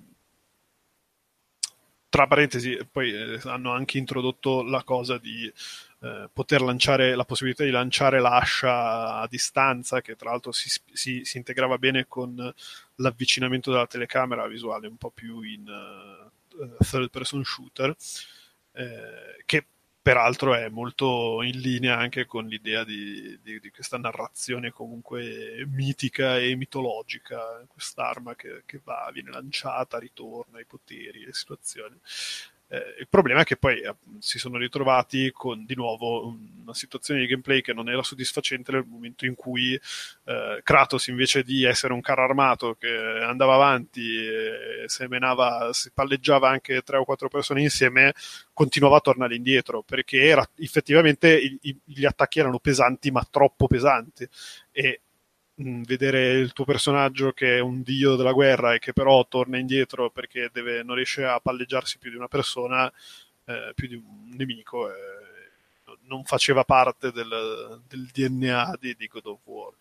Per cui appunto sono tornati indietro e hanno ricominciato a pensare a tutte le cose che andavano, che andavano cambiate. Si sono resi conto che eh, se con le lame era possibile fare mh, mm, più crowd control, perché c'era più velocità, perché c'era eh, la telecamera più lontana e tutto, eh, si, è, si, è, passati a un approccio più da spazzaneve, sono passati da quello che definivano l'approccio, il balletto di fuoco dei primi, tre, dei primi quattro God of War all'approccio spazzaneve per cui Kratos va avanti e se colpisce un nemico davanti il nemico che viene colpito colpisce di rimando anche quello dietro e fa una catena, una catena continua di, di, di, di danni, per cui appunto il crowd control comincia, comincia da lì per certi versi. Eh, poi la, la, velocità, la, velocità, è stata tweakata nella misura in cui eh, tutte le animazioni sono state un accorciate pur mantenendo la pesantezza dei movimenti e la, la brutalità de, dei colpi che vengono inseriti, è stato aggiunto il, lo status eh, di congelamento su, sui colpi che vengono infer, in, inferti dall'ascia. E, tra parentesi, poi vabbè, a un certo punto ha fatto una divagazione sul fatto che eh, il blocco del frame d'animazione dello scudo ti permette di fare più uh, juggling, più, più, di tenere i nemici più in aria più, per più tempo, velocizzando un po' le cose, però insomma era, era più un discorso di design, tra l'altro mutuato da, eh, da, da, da scelte di design della Apple, non, lo so, l'ho un po' perso in quel momento.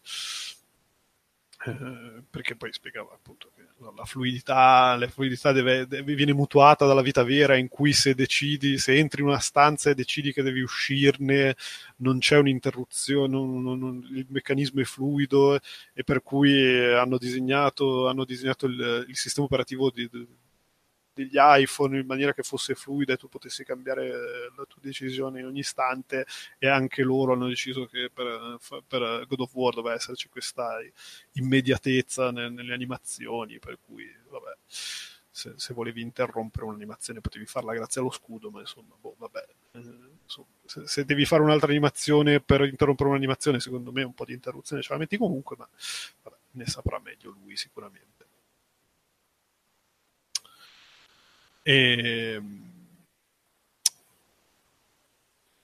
Poi vabbè, appunto, i nemici comunque non sono, sono un po' spugne da, da combo, anche solo per valorizzare il fatto di combo pesante leggera, che, che, che, comunque è rimasta anche nonostante il, il cambiamento di arma principale di, di God of War.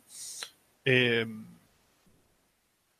poi vabbè, hanno parlato di, dei cambiamenti del, del, God War, del, del God Mode, della, della rabbia, del, del, fatto che Kratos ha sempre i cambiamenti di stato quando si incazza particolarmente, e, però fondamentalmente la cosa che le, le cose su, su cui sono andati ad agire per rendere la cosa un po' più pensata, lo stile di gioco un po' più pensato, eccetera, eccetera, sono state quelle appunto della, della, della telecamera innanzitutto, poi della, della stamina. No, all'inizio pensavano di voler introdurre della stamina, ma non, non funzionava molto perché comunque sei un dio della guerra che arriva e spacca tutto.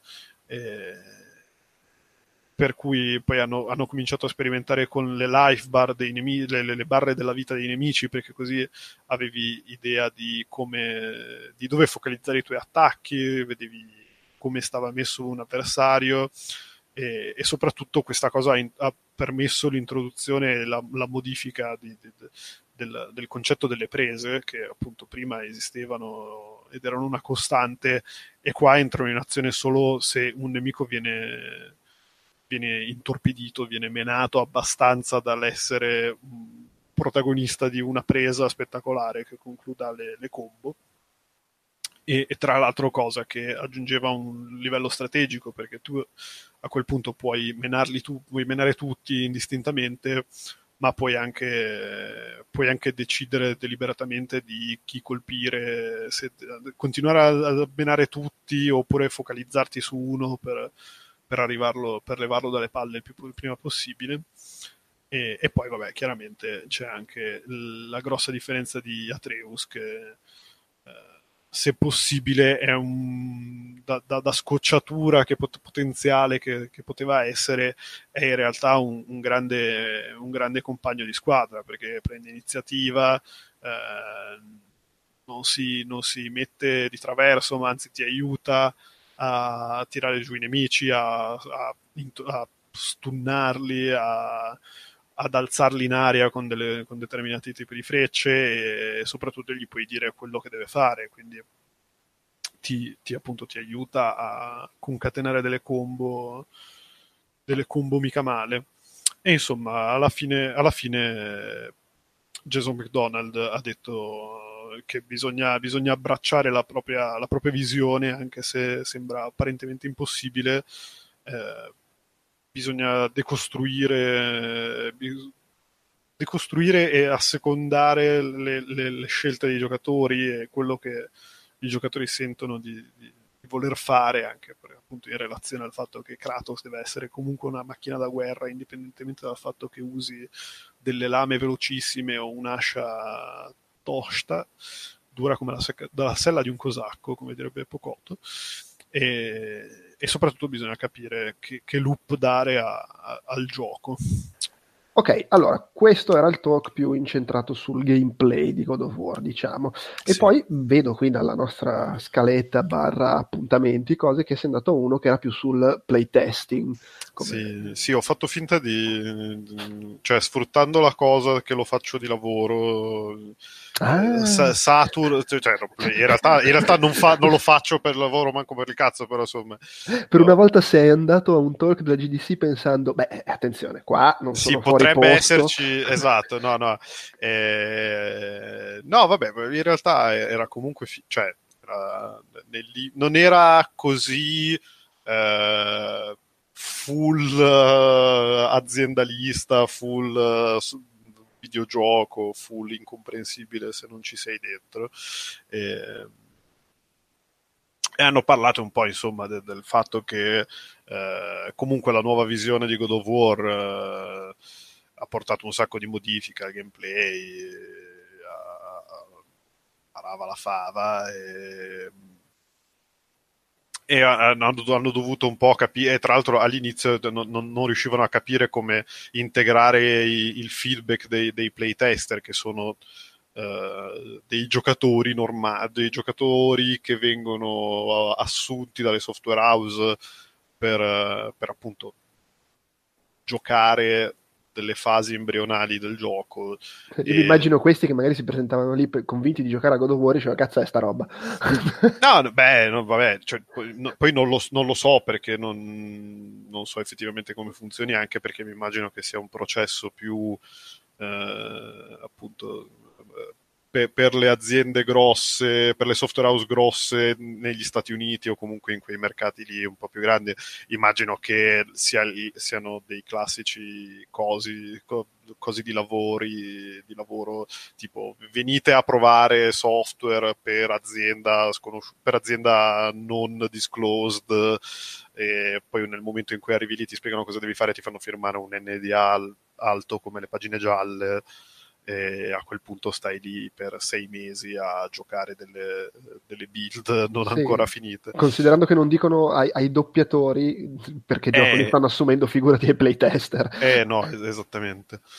E per cui, vabbè, insomma, hanno passato delle settimane a non capire come sfruttare il feedback che veniva dato da, da, dai tester e, perché insomma gli, i playtester gli dicevano delle cose che sapevano già o comunque che magari non erano eh, erano dei bug riconosciuti tipo che ne so la telecamera fa qua, qua, fa cagare però lo sapevano già perché era già previsto che la build dopo eh, avrebbero cambiata. E,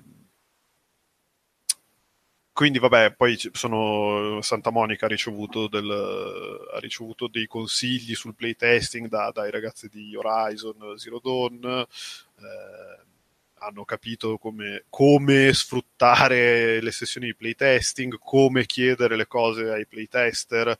Eh, hanno, hanno capito che dovevano aumentare la frequenza dei test ehm, e soprattutto cadenza, avere una cadenza molto più regolare, cascasse il mondo anche a prescindere da eh, la, la, la, lo sviluppo di nuove build, per cui tipo questa cosa tra una settimana deve ripetere, cioè, tra un mese deve ripetersi, cascasse il mondo e anche se sappiamo che alcune cose cambieranno e anzi a quel punto ci concentriamo su non fargli testare particolarmente quella cosa o comunque gli chiediamo di non darci feedback su quella cosa perché sappiamo già che la cambieremo. Eh, hanno capito che dovevano testare, cioè alcuni test eh, avevano più senso farli singolarmente piuttosto che farli in eh, gruppi di tester. Eh,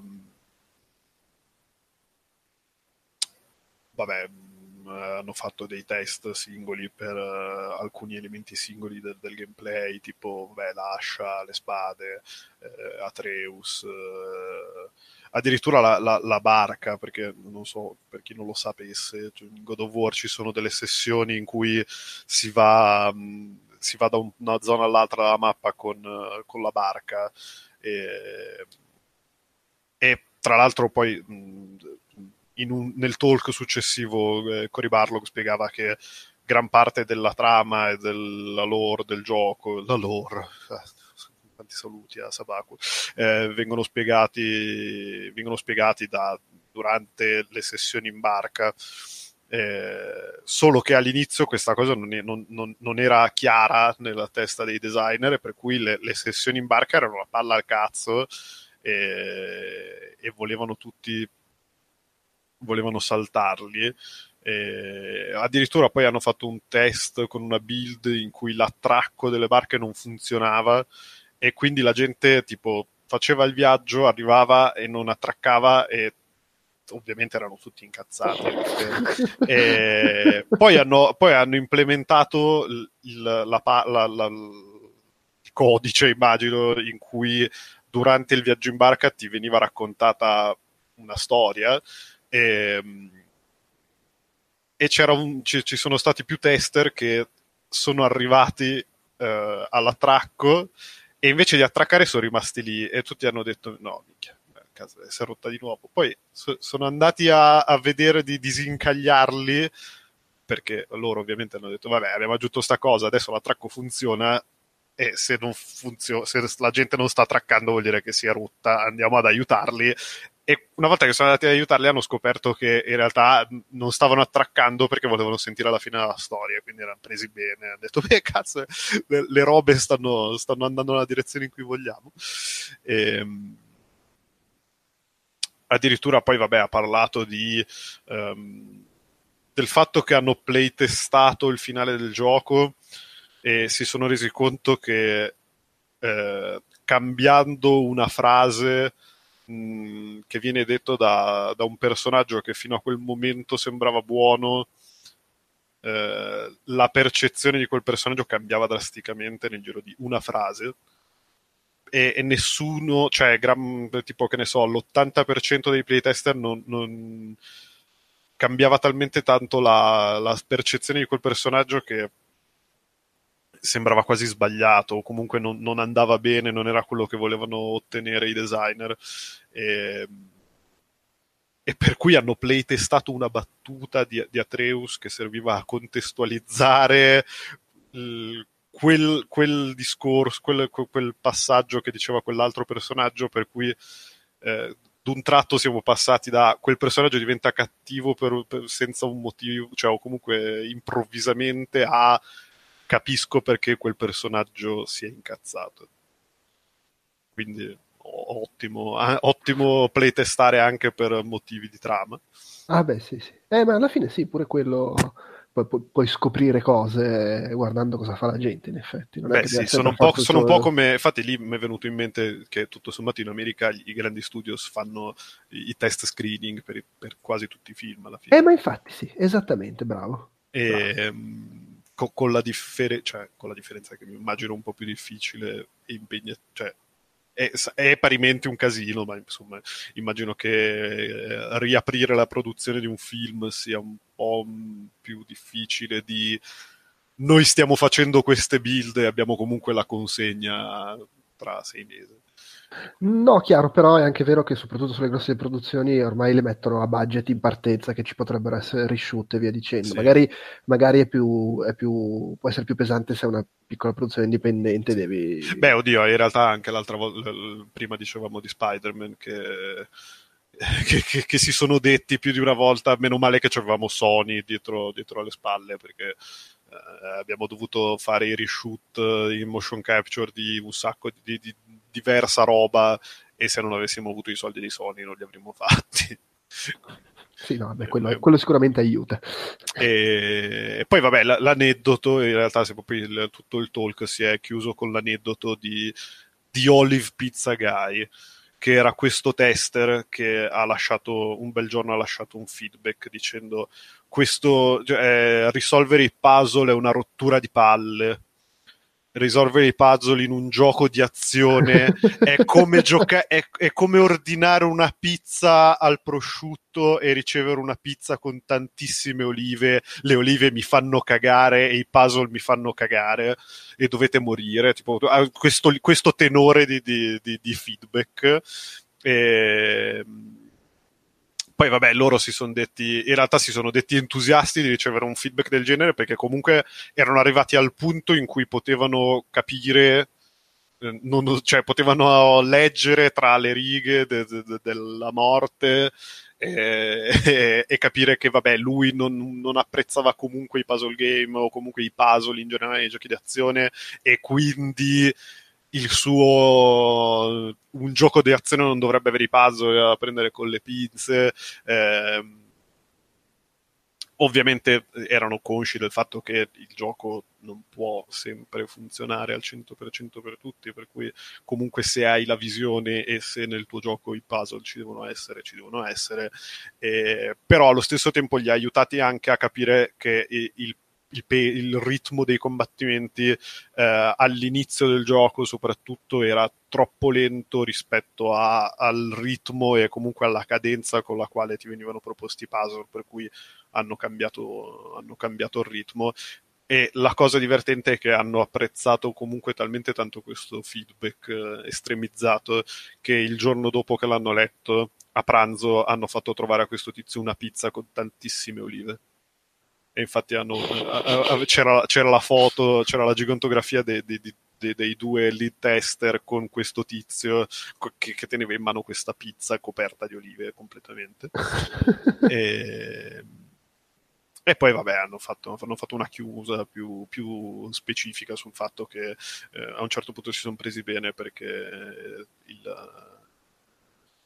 il livello di difficoltà sembrava che piacesse a tutti sembrava che tutti facessero delle figate da subito e poi si sono resi conto che il livello di difficoltà era tarato su easy e per cui tutti facevano spacconi incredibili e poi in realtà si sono, hanno capito che avrebbero dovuto analizzare, analizzare il feedback anche sul livello di difficoltà però insomma vabbè eh, niente così era abbastanza tecnico, ma, ma, non troppo, comunque godibile. E poi il tizio della pizza alle olive. Ho empatizzato molto perché le olive mi fanno cagare anche a me. Bella lì. No, non dirlo mai a mia figlia questo. No, no. ha una fissa lei. Va bene, e invece l'ultimo di quelli che ho assistito su God of War era con Cory Barlow, che tra l'altro stavo curiosando su Wikipedia, non sapevo, praticamente ha lavorato su tutti i God of War tranne il non mi ricordo mai come si chiama il prequel, l'ultimo che è uscito su PlayStation 3. Eh, in realtà... Ascension. Sì, eh, Ascensor. Sì, cioè, come, ruolo, sia... come, come, director aveva fatto il 2, però vedo che comunque aveva lavorato in un veste o nell'altra sull'1, sui 2 per PSP, eh, all'inizio dei lavori sul 3. Eh. Sì, infatti se n'era, aveva, tipo, ha finito di scrivere la trama del terzo e poi è andato via. Sì, è andato a lavorare su to- Tomb Raider, peraltro sì. a, fare, a dirigere le, le scene di intermezzo, così. Sì, sì, Dopo aver diretto God of War 2. Sì, eh, penso che sia anche andato a insegnare all'università, mi sembra. Ah, ok, ok. Sì, sì. E poi è tornato per fare questo nuovo sì. War e la, il suo intervento era più su come è stato cambiarlo, giusto? Cioè, rispetto a... Sì, in, real- in, realtà poi era, era tipo uno dei primi talk del venerdì e lui era palesemente in situazione tipo vabbè sentite io spero che voi vi siete andati a, a, vedere gli altri talk di God of War perché hanno detto tutto troppo meglio di me e quindi fotte cazzi e adesso dico un po' quello che mi pare. E, infatti, da, da Reinventing Poi God si sa War... che ora, ora, del venerdì sono tutti moribondi. Quindi... Sì, infatti. E, e, infatti, da Reinventing God of War è diventato, vabbè, eh, pitch, vi racconto com'è stato eh, spiegarlo ai dirigenti e tipo la valanga di dubbi che mi sono venuti nel frattempo. E quindi, vabbè, ha raccontato che nell'aprile del 2013 è andato da Shadow Stat Still, che credo che sia un, tizio di Sony America, mm-hmm. eh, dicendogli: No, guarda, noi dobbiamo fare qualcosa di enorme, cazzuto con God of War. Eh, voglio cambiare tutto, voglio cambiare la mitologia, voglio cambiare, voglio, fare, voglio far prendere male le persone. E, e, e, poi da lì, uh, tipo, vabbè, poi ogni, o, raccontava che ogni volta usava delle parole terribili, tipo ah no, eh, dobbiamo, dobbiamo essere troppo il, il, Game of the Year, vogliamo essere, vogliamo essere quelli che, che detengono la verità sull'action game, cioè tutte queste, cioè, tutte queste cose gasone. Beh, oh, poi... ha vinto poi, eh. Sì, sì, eh, no, no, poi, ma poi, poi vabbè, cioè, tipo... Probabilmente se non avesse vinto due giorni prima avrebbe tolto questa parte. Dalla... sì. E, no, tra, ma tra l'altro cioè, il livello, il tenore della conferenza è stato no, sono andato nel 2013 uh, eh, da Shadow Stadstill uh, di Sony poi siamo andati da Scott Road uh, che è il direttore di tutti gli studi del Nord America di Sony poi siamo andati da Shuei Yoshida che è il capo di Sony Entertainment poi siamo andati da Sean Layden e lì mi sono reso conto che tutti i miei capi hanno un nome con la S per cui devo cambiare il mio nome in Scoris Bar Barlogs, cioè così. Beh, lui ha preso, ha cominciato così, e lì, ti fa, ti faccio, oh, lì abbiamo capito tutti che sarebbe stato un devasto. E... Una cosa molto approfondita, tecnica soprattutto. Sì, sì, sì no, ma veramente, cioè, ma 5 minuti di questa cazzata. E, um, poi vabbè, insomma, poi do, do, dopo aprile c'è stato il pitch di, in agosto, sempre del 2013, in cui avevano appena cominciato a lavorarci e l'ha, l'ha ripicciato a, a, Scott Road, appunto, dicendogli eh, che aveva, volevano cambiare la mitologia, volevano cambiare, volevano cambiare un po' di roba e doveva essere un reboot e, e e si sono tarati su, su, Star Trek, nel senso che doveva essere quella roba classica e familiare, ma allo stesso tempo doveva essere un cambiamento bello cazzuto e bello comunque volenteroso di raccontare una roba diversa pur non trascendendo troppo il canone. Eh, poi ha detto non volevamo chiamarlo God of War 4 perché sarebbe stato troppo confusionario quindi l'abbiamo chiamato God of War Infatti. cioè, vabbè, ehm, vabbè, però insomma sono comunque riusciti a, a, a a fare una cosa che continuasse reinventando, eh, in cui il personaggio comunque cresce, ha comunque un'evoluzione rispetto a, agli episodi precedenti e ha come parte la storia, banalmente. E poi appunto ha detto no, vogliamo, we own the action adventure genre e, e vogliamo creare il gioco dell'anno, e cosa che ovviamente nel 2013 non poteva minimamente sapere. Ehm, poi vabbè ha raccontato di, come in realtà il, il, lo, lo, script originale fosse una roba completamente diversa da, da, da, da quella che è arrivata tre anni dopo, se, no, sei anni dopo, nel 2013. Ehm, e che insomma il, il fatto che, che, Kratos comunque eh, all'inizio del gioco è, è, questo personaggio in cerca di una nuova vita o comunque che, che, è, che ha cambiato vita perché voleva eh, cominciare un nuovo ciclo, lontano dagli ammazzamenti precedenti, è un po' una metaforona dello studio, de, de, del fatto che anche, anche Cory Barlock se n'era andato, è tornato, si è ripreso i suoi vecchi soci, ha fatto un nuovo gioco con la stessa roba. Eh, però appunto poi in realtà il, il, mostro dentro Kratos era ancora dentro di lui, per cui eh, poi il gioco inizia e, e comunque prendi ammazzate tutti. E, ehm, e quindi, vabbè, insomma, sono, hanno comunque sviluppato un gioco divertente, accessibile, ehm, con un mondo di gioco in cui è, facile immergersi anche perché hanno fatto il piano sequenza, il piano sequenza unico da, dall'inizio alla fine del gioco. E, e vabbè, lì, lì, lì, si è sbattuto a spiegare il fatto che eh, anche i God of War precedenti non, non avevano. Cioè, Tra l'altro, io non, non, so se lo apprezzo quella cosa del piano sequenza unico. Beh, perché alla, fine, alla fine cioè tutti i, i, giochi in terza persona sono in piano sequenza, solo che poi ci sono le cutscene. E, solo che f- voler fare per forza piano sequenza vuol dire che le cutscene, boh, secondo me sono meno belle, perché non puoi fare montaggio. Eh, eh, no, cioè, secondo, cioè, nel senso, capisco la, la perplessità. Il fatto è che poi giochi a God of War, lo guardi e cioè, si vede quanto tempo hanno passato, cioè si capisce no, quanto no, tempo no, hanno passato a, a, pensare tutte le cazzine, a studiare. No, ma quello non discuto, per... però ho guardato gente che ci giocava e pensavo, vabbè, però sta cazzina, insomma, eh, si poteva movimentare un po', eh.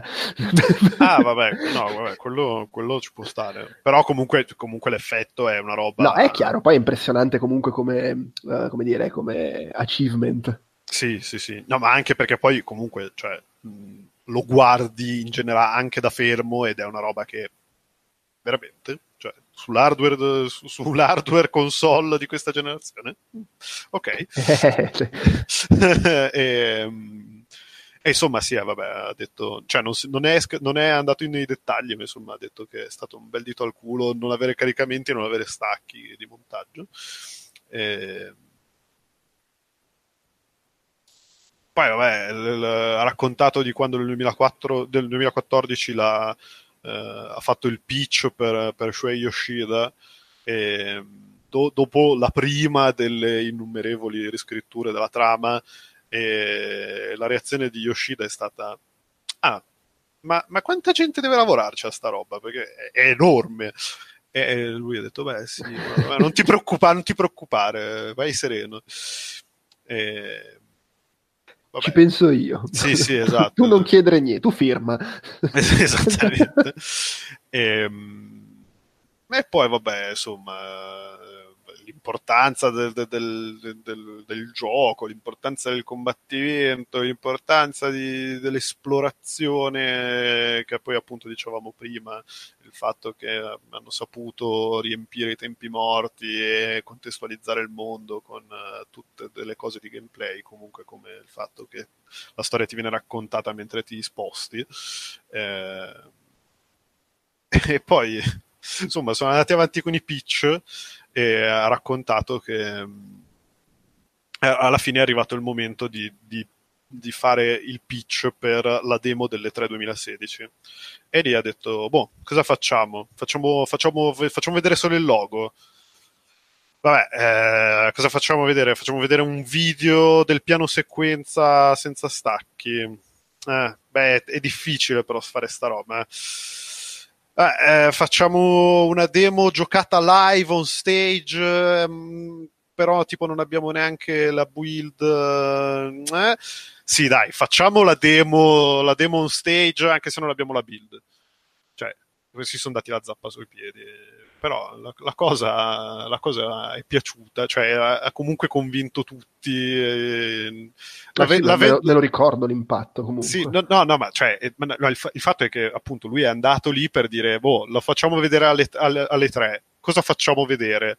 Facciamo vedere delle cose un po' pesce, ma che comunque possiamo fare, oppure facciamo quelle impossibili che non, non abbiamo facciamo quelle impossibili. E poi, e poi downgrade. Esatto. e, per cui, vabbè, si sono, si sono venduti sta roba che gli avrebbe tirati scemi, eh, perché non, non, avevano, non ce l'avevano e l'hanno dovuta fare. Tra l'altro lui era disperato perché una volta diceva che con i vecchi God of War e, e soprattutto ai vecchi E3 bastava masterizzare il disco con la demo tipo la mattina dello show floor e risolvevi. Qua ha dovuto consegnarlo due settimane prima. E, e ah, quindi... ma non ha spiegato come mai, cioè cosa è cambiato? No, no, ha detto, ha detto semplicemente questa cosa e, e, ovviamente si è detto molto amareggiato di questa cosa perché ovviamente vuole dire che ha dovuto chi- hanno dovuto chiudere la build e aspettare due settimane senza sapere, cioè immaginando che la build funzionasse ma comunque tipo vabbè sì, no, poi due settimane in cui avrebbero potuto fare altro, cioè aggiungere altre cose magari. Eh, esatto, esatto. E, ehm, ma non solo, perché alla fine del pitch, in cui lui si era venduto una roba che palesemente non aveva, lui, lui ha detto, ha fatto la battuta e, guardando il, il, il, diorama del palco del, di Sony alle tre, ha detto, vabbè, qua ci potremmo mettere anche un un'orchestra dal vivo. Poi ha detto come una battuta e il tizio che faceva il palco, che disegnava il palco, gli si sono illuminati gli occhi e tipo dopo due settimane che, che, che do, dopo quella, quel meeting in cui hanno parlato della demo, del, del, del, delle tre, ha detto vabbè, e allora poi eh, per il palco ho chiamato tutto, è tutto a posto, ci sono, concertino, c'è, c'è tutto, eh. e, lui, si, e, si e, e lui tipo non se lo ricordava e gli ha detto Scusa? Cioè? In che senso? Eh, I danni eh, che si fanno e poi ma, ci si dimentica. Ah, sì, sì, no, c'è tutta l'orchestra, eh, tipo... Ah, sì, sì, l'orchestra. E poi tipo si è girato e ha detto, porco... E, e insomma, vabbè, e, e, quindi questo si era venduto, una roba che non aveva e si era dato ulteriormente la zappa sui piedi e, eh, insomma, lui non ha dormito. Poi, ovviamente, le tre si è avvicinato. Le due settimane in cui, do- dopo la consegna della build, che avrebbe giocato, che avrebbe giocato lui live sul palco, tra l'altro, quindi, cioè, non, non ha dormito per due settimane questo. E poi era, era, dietro il palco, ha raccontato l'ultimo, l'ultimo aneddoto. Eh, ha raccontato che era dietro il palco che non aveva dormito, non aveva mangiato, era un uomo distrutto, era nella green room di, dentro una sorta di tendina, probabilmente iperbarica per permettere di respirare. E a un certo punto eh, sp- la tenda si apre, spunta una testa giapponese che guarda dentro la tenda, la tenda si chiude e eh, Cory Barlog si guarda con lì, l'altro tizio di Sony Santa Monica con cui era e dopo 5 minuti la tenda si riapre, arriva Kojima che lo guarda con, con, i suoi lacche, il suo stuolo di lacche giapponesi. Cory Barlog va in fibrillazione, non, non capisce con, più. Con la POS. Sì, sì, Cory Barlog va in fibrillazione, non capisce più, non sa cosa dirgli. Tipo, no, mio dio, sono la tua gruppi. Metal Gear Solid è bellissimo, tieni le mie mutande. E Kojima lo guarda senza dire niente. Uno dei suoi lacche gli dice: Scusate, eh, noi stiamo per ordinare Panda Express e puzzerà di brutto, potete spostarvi. e, e, e, la cosa divertente è stata che tu, vabbè, tu quando, quando Barlog ha raccontato questa cosa si sono messi tutti a ridere. Pausa drammatica e Cory Barlog fa: no, Voi dovete sapere che io prima di raccontare questa cosa ho chiesto il permesso a Kojima e i suoi assistenti mi hanno risposto che non se lo ricordava neanche. e, e, e, poi ha aggiunto in effetti minchia quanto puzzava il Panda Express e vabbè insomma poi poi la demo è andata bene, come tutti sappiamo, il gioco ha raccolto stuolo di miliardi di fan, eh, è bella lì.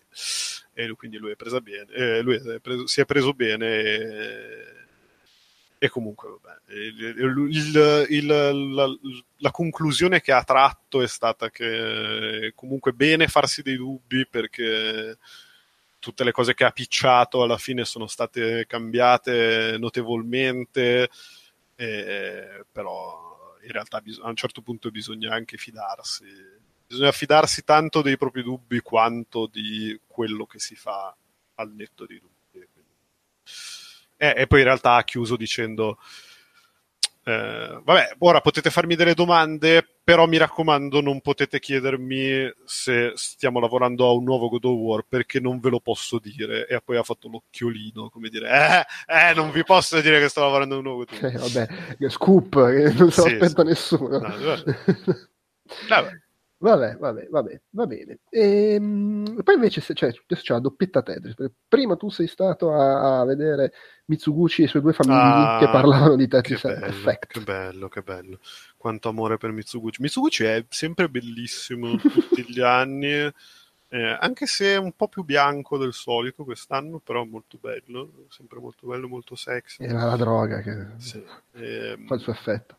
E, e insomma, e vabbè, è stato molto divertente perché Mitsuguchi ha cominciato, sì, tra l'altro era Tetsuya Mitsuguchi, Mark McDonald, ehm, che non mi ricordo che ruolo avesse. Eh, nei miei appunti c'è scritto solo magazine, che non so cosa intendesse dire, però insomma, va bene.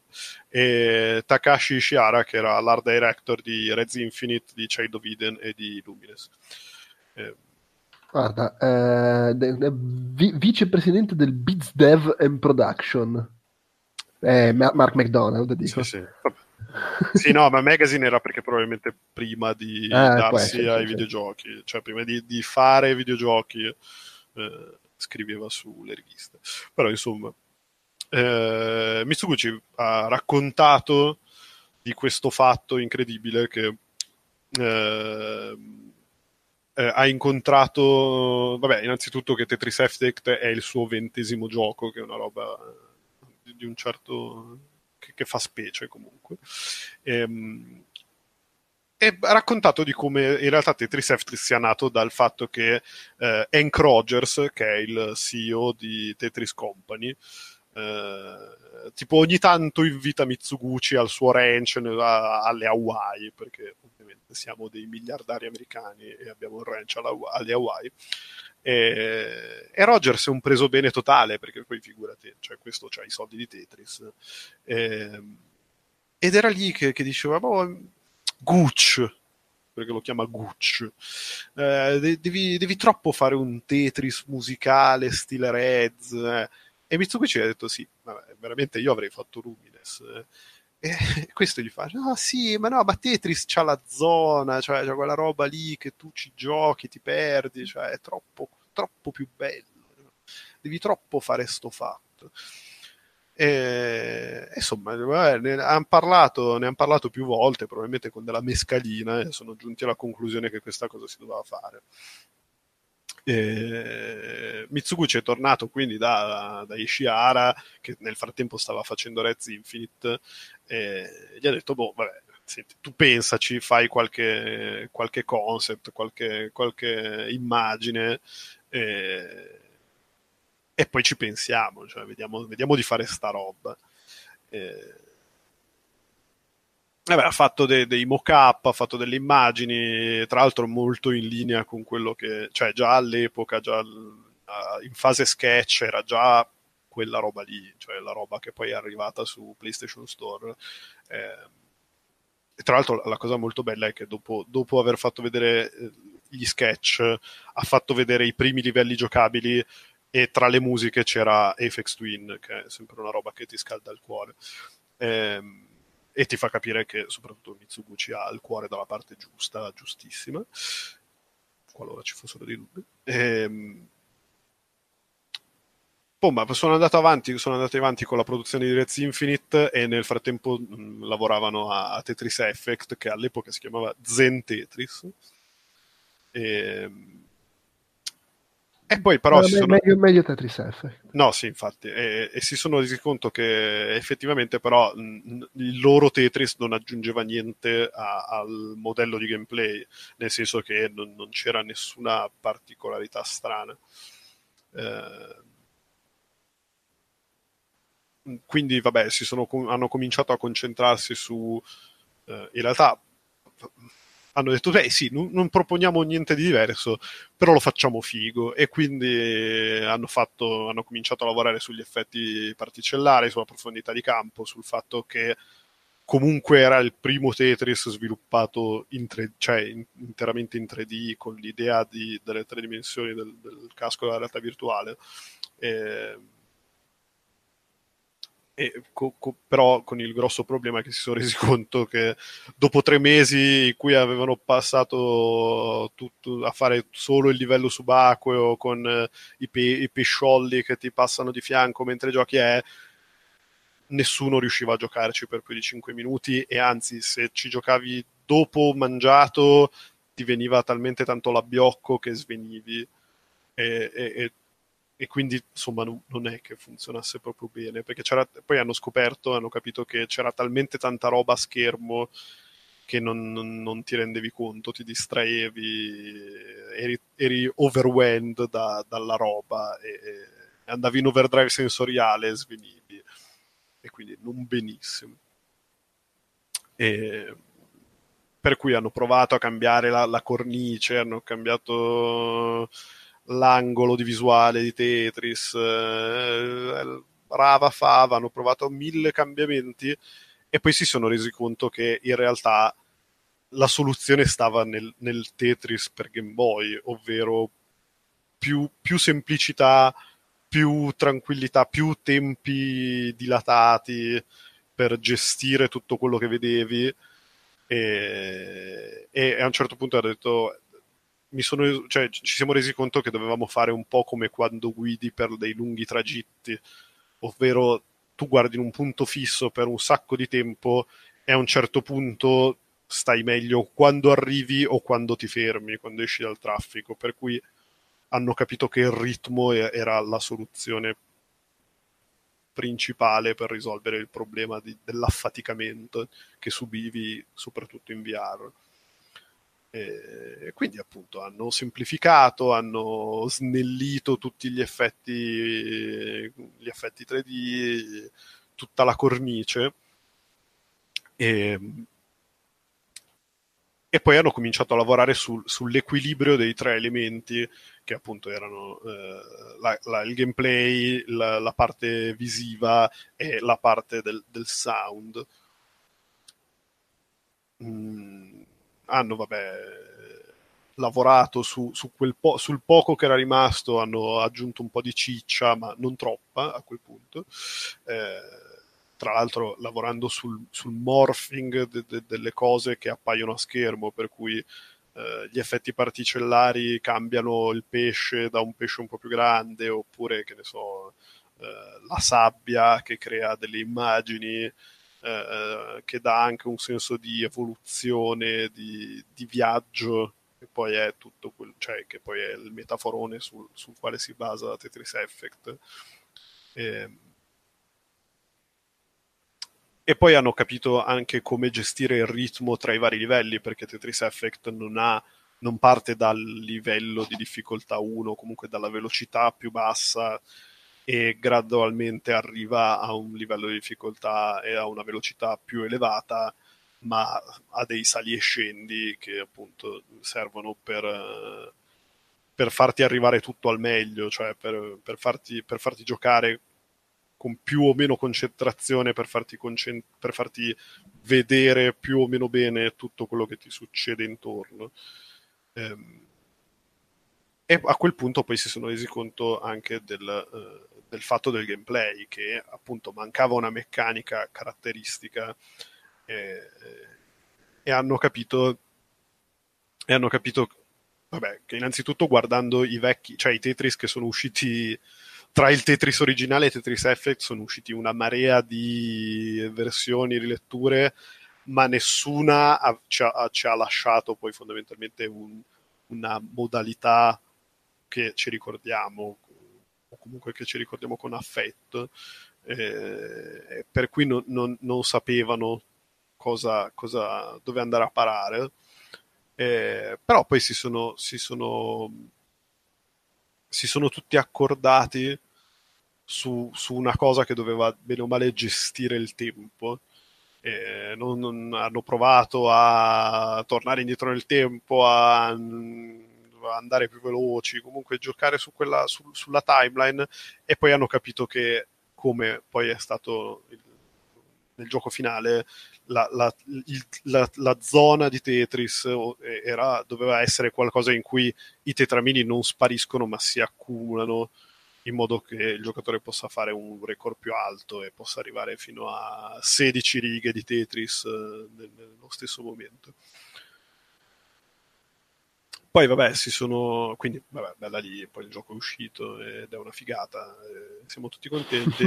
eh, hanno detto solo che ehm, sanno perfettamente che eh, la, l'assenza di una modalità online ha rotto un po' le palle a tutti, ma loro si sono detti: no, ma noi volevamo fare sta roba hippie. Assolutamente, assolutamente tranquilla e, e, fare una modalità uno contro uno era completamente antitetico all'idea che avevamo in testa e allo spirito che volevamo dare al gioco e quindi ce ne siamo fregati e abbiamo fatto la modalità, la modalità eh, effect, l'effect mode in cui il giocatore può decidere quello che vuole, cioè tipo gioco a Tetris per rilassarmi, gioco a Tetris per fare il record, gioco a Tetris perché voglio spaccarmi con i tetramini che scendono a cannone. Cioè, fate un po' voi, però non, non potete giocare uno contro l'altro. Eh, hanno fatto vedere hanno fatto vedere anche le modalità che hanno scartato. Eh, c'era la modalità rock band, per cui puoi cambiare gli strumenti che vengono suonati mano a mano che scendono i tetramini, che era una roba che mi ha fatto esplodere il cervello. E tra l'altro non c'è, c'era tipo la, la barra di progressione per, uh, per, per, cioè dall'inizio alla fine della canzone per farti capire qu- quanto bene stavi suonando Tetris, cioè una roba fuori di testa. Eh, la modalità cooperativa on- online in questo caso, in cui invece di scontrarsi andavi a costruire una statua ed era una roba che tipo tutte le, le settimane avrebbe, sarebbe dovuta cambiare la statua che i giocatori costruivano assieme, una roba folle che comunque vabbè, appunto hanno scartato perché non sapevano come implementarle, sarebbe stato probabilmente un disastro produttivo. E, e, poi, vabbè, hanno detto. E comunque, poi Zen Tetris, dopo due anni che lo chiamavamo Zen Tetris, abbiamo capito che il concetto di Zen ci aveva un po' rotto il cazzo, è una roba un po' vecchia che non usa più nessuno, e comunque non era quello che volevamo fare, cioè non era quello che no, non era il Tetris del rilassamento, ma era il Tetris dell'effetto Tetris che tu ci devi giocare, ti devi perdere, devi fare il viaggione psichedelico e quindi Tetris Effect è bella lì. È bella lì. Giustamente. Sì, no, vabbè. Giù, bra- bravi comunque. Va bene, va bene. E, e io invece dicevo appunto doppietta Tetris perché sono andato a vedere parlare Chris Tang che immagino nessuno ricordi, però l'anno scorso avevo visto lui che parlava di eh, Primal Rage 2, gioco che aveva sviluppato mm. e che alla fine non era mai uscito e che poi è uscito come prototipo su emulatore. Eh, e lui comunque nel presentarsi l'anno scorso aveva accennato al fatto che aveva anche una storia da, da, da videogiocatore competitivo, aveva vinto ai campionati mondiali di videogiochi del, tipo negli anni 90 giocando a Sony, era nella nazionale americana, roba del genere, e, e, poi ha lavorato, ha lavorato in Capcom, eh, su, cioè a parte appunto aver lavorato su Primal Rage in Atari, ha lavorato in Capcom su degli chiama, degli Street Fighter, ha, ha, lavorato anche, attenzione, a Blue Planet Software che gestisce i diritti di, di, di, Tetris e su Tetris World, cosa di cui dice va molto fiero perché è un po' la base del, del Tetris moderno. In Tetris World lui, eh, come consulente game designer, aveva proposto la cosa della scia, del pezzo che quando scende lascia la scia invece di teletrasportarsi giù, ed è una roba che da lì in poi tutti i Tetris hanno praticamente. Mm. Dice, io sono contento di aver dato questo contributo a Tetris. E cosa ha fatto? Lui è anche il telecronista eh, delle, insomma comunque uno dei cronisti dei campionati mondiali di Tetris, quelli che si giocano sul Tetris per NES. Mm. Eh, magari avrete visto i video anche un po' virali di lui che dice Tetris for Jeff, boom, Tetris for Jeff, boom, Tetris per quell'altro, boom, boom, boom. Ci sono dei video, dei montaggi allucinanti. E, e ha parlato di come è nata questa cosa dei campionati mondiali di Tetris che si giocano su Tetris per NES, che è un gioco del 1989, e, e come si è arrivati a questo. Ormai eh, sono dieci anni, se non sbaglio, che vanno avanti, dice ma come, come nasce questa cosa che Tetris è un gioco per NES, tra l'altro non ha il multiplayer, eh, infatti per giocare in multiplayer l'idea di partenza è stata mettere proprio brutalmente due TV, due NES di fianco e si gioca in contemporanea il gioco non è assolutamente stato pensato per questo, non, non, non, contiene un multiplayer, eppure a oggi ci sono tipo 40 milioni di spettatori che seguono questi, questi campionati, eh, che all'inizio erano un evento fra pochi partecipanti, adesso addirittura è una stagione che dura un anno intero con le finali mondiali a ottobre, una community e tutto quanto. Eh, il gioco eh, era uscito nel 1989 appunto su NES e vabbè anche su Game Boy, eh, non era la versione originale diciamo, ma fu quella più famosa, forse più famosa ancora quella per Game Boy, sicuramente dalle nostre parti, non so se chi, chi, non ci ha messo mano all'epoca. Eh, no, beh, anche perché eh, con il fatto che comunque ti arrivava in bundle. Tra l'altro, poi... sì, sì, infatti, infatti. E, tra l'altro, dice, quando lui partecipò ai, appunto, ai famosi Nintendo World Championship nel 1990, Tetris per NES era il gioco principale.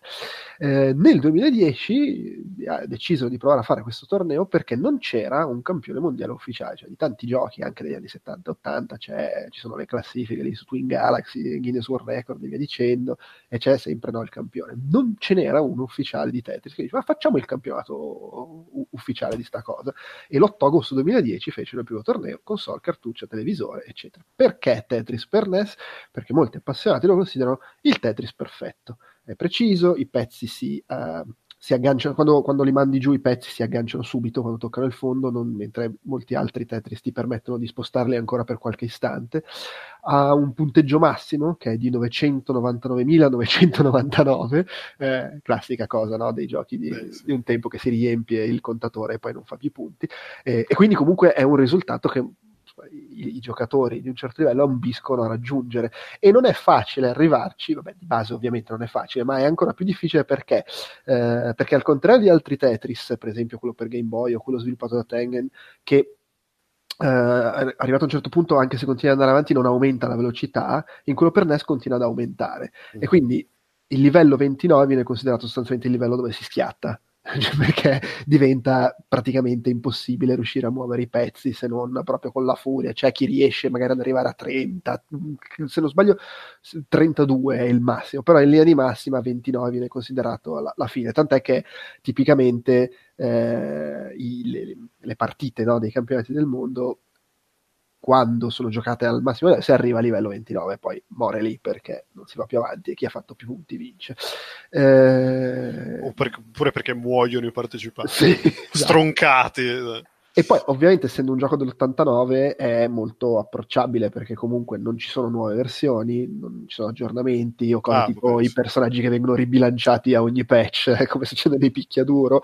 Eh, signora, signora, mia, quando i giochi uscivano già completi. Esattamente, poi magari c'ha dei bug, ma quello è un altro discorso. Ma, eh, ma non ti preoccupare.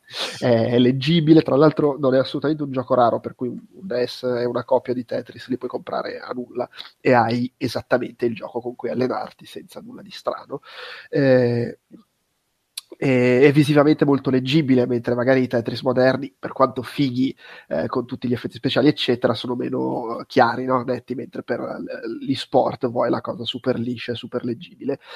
E l'unica cosa vedete, dicevo prima, lo puoi comprare a due spicci, ti serve però un, CR, un CRT, un tubo catodico mm, per, sì. per, la precisione estrema della risposta ai comandi, cioè l'input lag non esiste, infatti i tornelli fanno quei tubetti catodici piccolini. Mm-hmm. Eh, anche a livello di strategie ci sono strategie base, la strategia base di, con cui si gioca nei tornei è eh, crei, cerchi di creare il, il, pozzo bello profondo per poter poi fare il Tetris quando ti arriva il, il, pezzo lungo.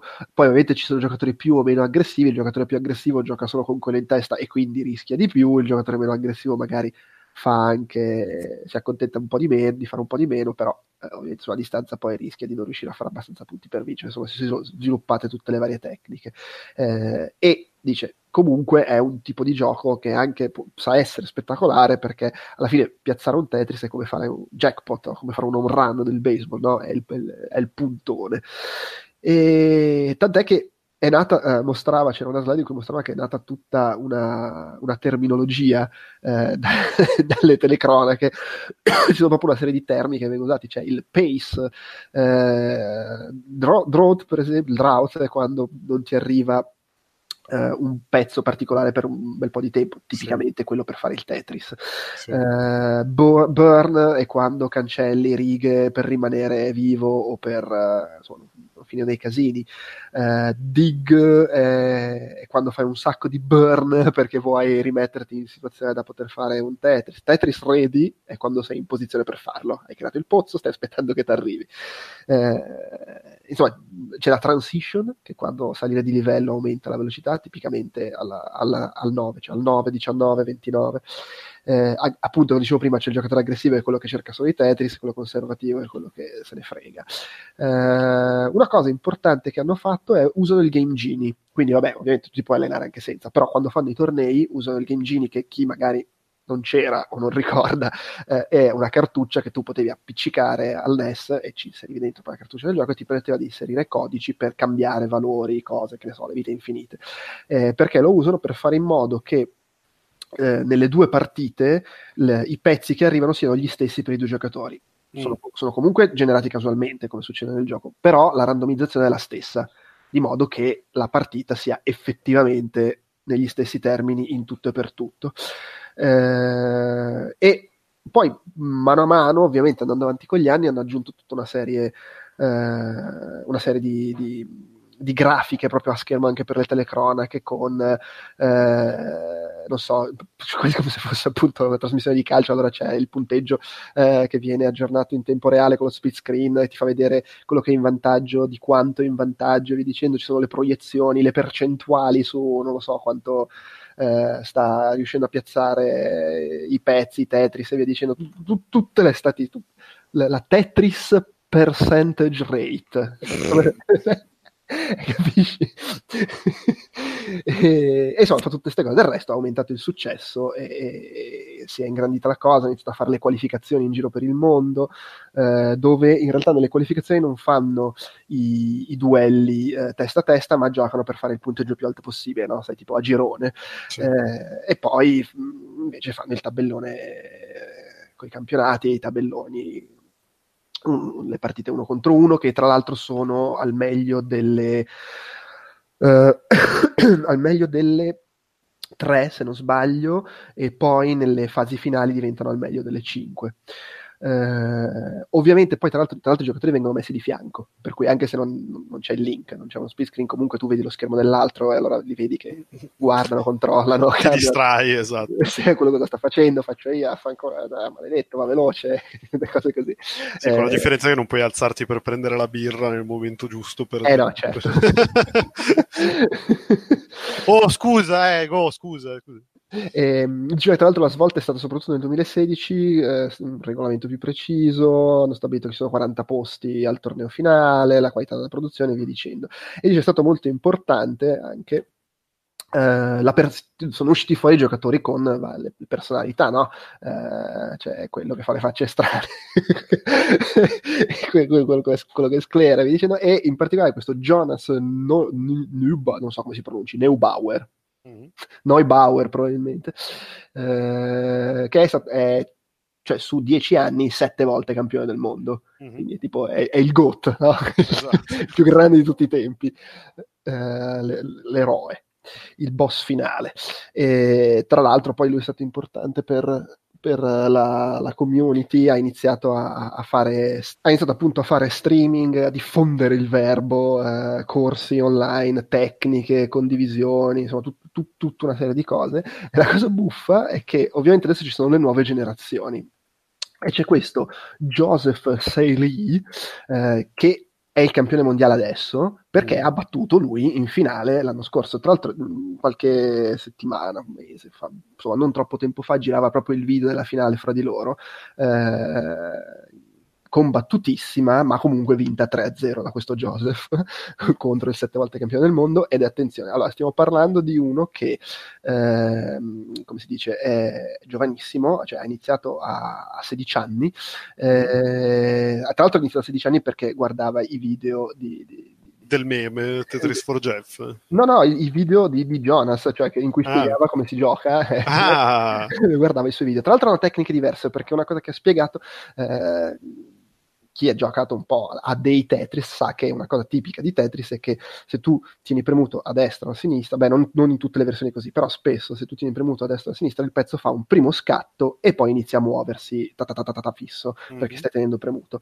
Eh, e il sette volte campione del mondo fa questo. L'altra tecnica, siccome non vuoi che ci sia quel ritardo, è che fai tu sul, sul pad. eh, e eh, questo Joseph, il ragazzino, fa esattamente così. È un hyper tapper, mentre Jonas Neubauer è un uh, delayed auto shift, che è appunto quell'altra, quell'altra, tecnica. Comunque questo qua ha iniziato a giocare eh, competitivamente la sua prima vittoria a 16 anni eh, e appunto ha iniziato a giocare do- do- dopo aver visto gli stream. Eh, gioca sostanzialmente da un anno, ha partecipato ai campionati per dire vabbè, oh, provo, figata, incontro i miei eroi che ho visto nei, su Twitch, roba del genere, ha massacrato tutti, è arrivato in finale, ha vinto appunto 3-0, eh, tra l'altro è bellissimo, cioè, guardare, cercatelo il video, perché comunque cioè, è, è, è, vagamente teso lui, nonostante stia comunque vincendo 3-0 contro quello che ha vinto sette volte, però... Eh, e, e, insomma, quindi comunque lui è, è, il nuovo campione, ovviamente adesso si attende la rivincita, o forse no, chissà. Eh beh, sì, è come Kasparov. Eh, è chiaro, sì.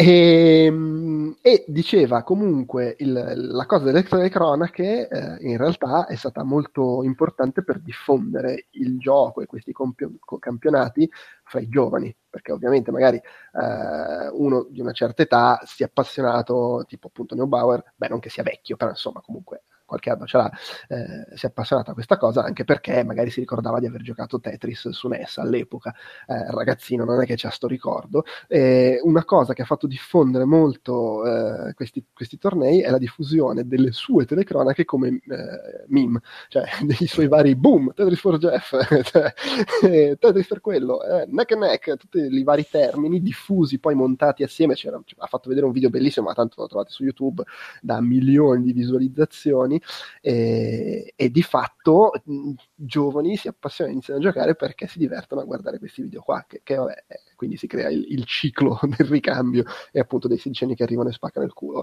ai trentenni, quarantenni.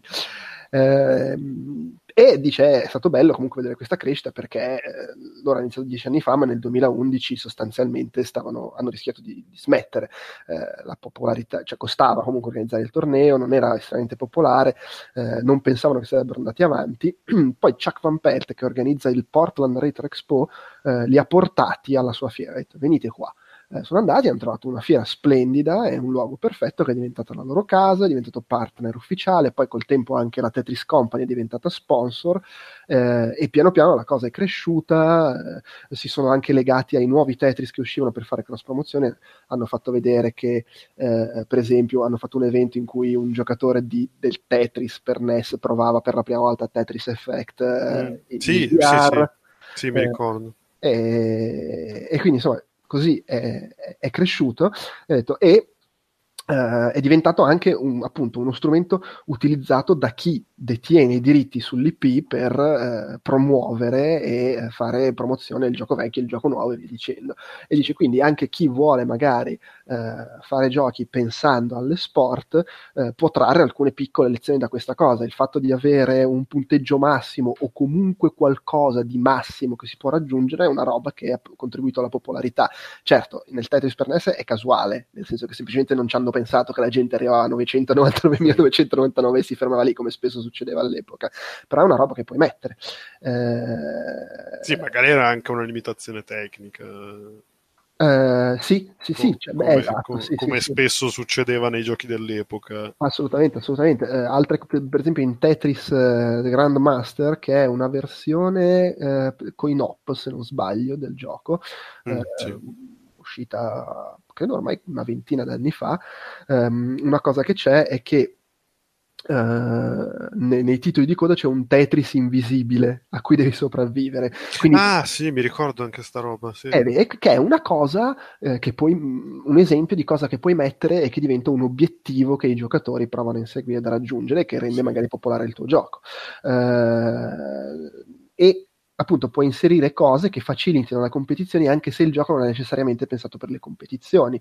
Eh, puoi aggiungere variazioni, handicap, il fatto che ci sia un finale, cioè che il livello 29 sia sostanzialmente la fine del gioco, anche se poi appunto, tra l'altro non l'ho detto prima, il sedicenne è anche il primo al mondo ad aver, eh, o quantomeno il primo documentato, ad essere arrivato a livello 32. Eh, vabbè, il fenomeno. è, è Messi, non lo so. Sì. e, e, è importante anche pensare il gioco in modo che ci sia una competizione giusta, tipo eh, loro hanno dovuto barare, tra virgolette, col game Gini per fare in modo che la randomizzazione fosse uguale fra i due giocatori. Quella è una mm. cosa a cui puoi pensare. E ad esempio il rubber banding, l'elastico nei giochi di guida, non va bene per questo tipo di cose. Eh, che è un, una cosa che si mette spesso nei giochi di guida, è un grande classico di Mario Kart, ma se vuoi fare un gioco pensato per gli sport non ci deve essere, le condizioni devono essere assolutamente eh, pari. E ovviamente Tetris per queste cose funziona benissimo, fatto tutto un discorso tipo perché Tetris è un po' come la vita, no? c'è la morte imminente, la vita Vabbè, certo. è giusta, ma se ti sbatti e tiri duro, sì, i pezzi sì. cadono, li metti e alla fine sei un vincente. Sì, eh, e vabbè, è stato molto carino, tra l'altro alla fine c'è stato anche il momento caramba che sorpresa. cioè? eh, a fare la sezione domande è arrivato uno una certa età che è un ex dirigente di Tengen, quindi aveva fatto Tetris all'epoca, e che aveva oltretutto lavorato con Chris Tang per un breve periodo, anche se avevano fatto poco nulla assieme, però sono stati assieme sì, in Atari. Certo. e, diceva, e lui non sapeva niente di tutto questo, non sapeva che Tetris fosse diventato il gioco dei campionati. Ma una figata, bellissimo, è stato bellissimo ascoltarti.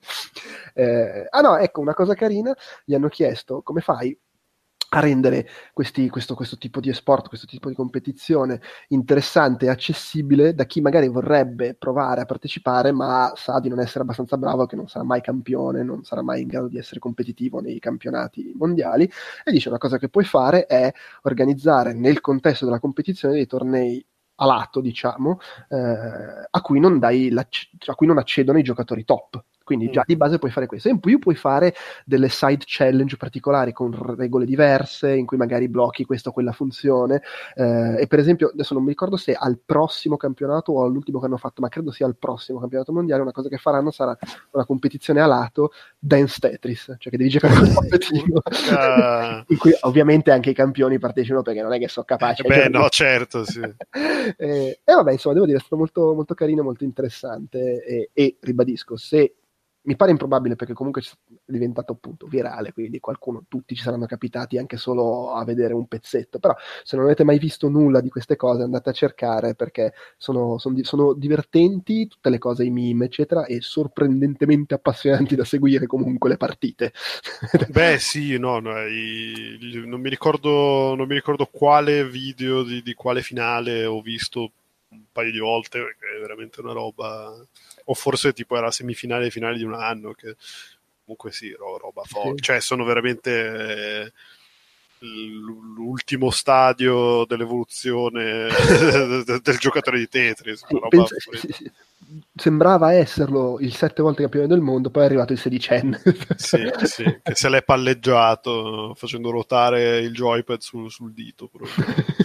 sì, tra l'altro il, il, filmato meme super famoso non è dalla sfida fra loro due, ma era dalla sfida fra il sette volte campione del mondo e Jeff, non mi ricordo chi, e quindi appunto boom, Tetris for Jeff, boom, Tetris Esatto e comunque nonostante tutti i boom Tetris for Jeff, Jeff ha perso. eh, vabbè, eh, rimarrà la storia per, per altro. Eh no, certo, sì, sì.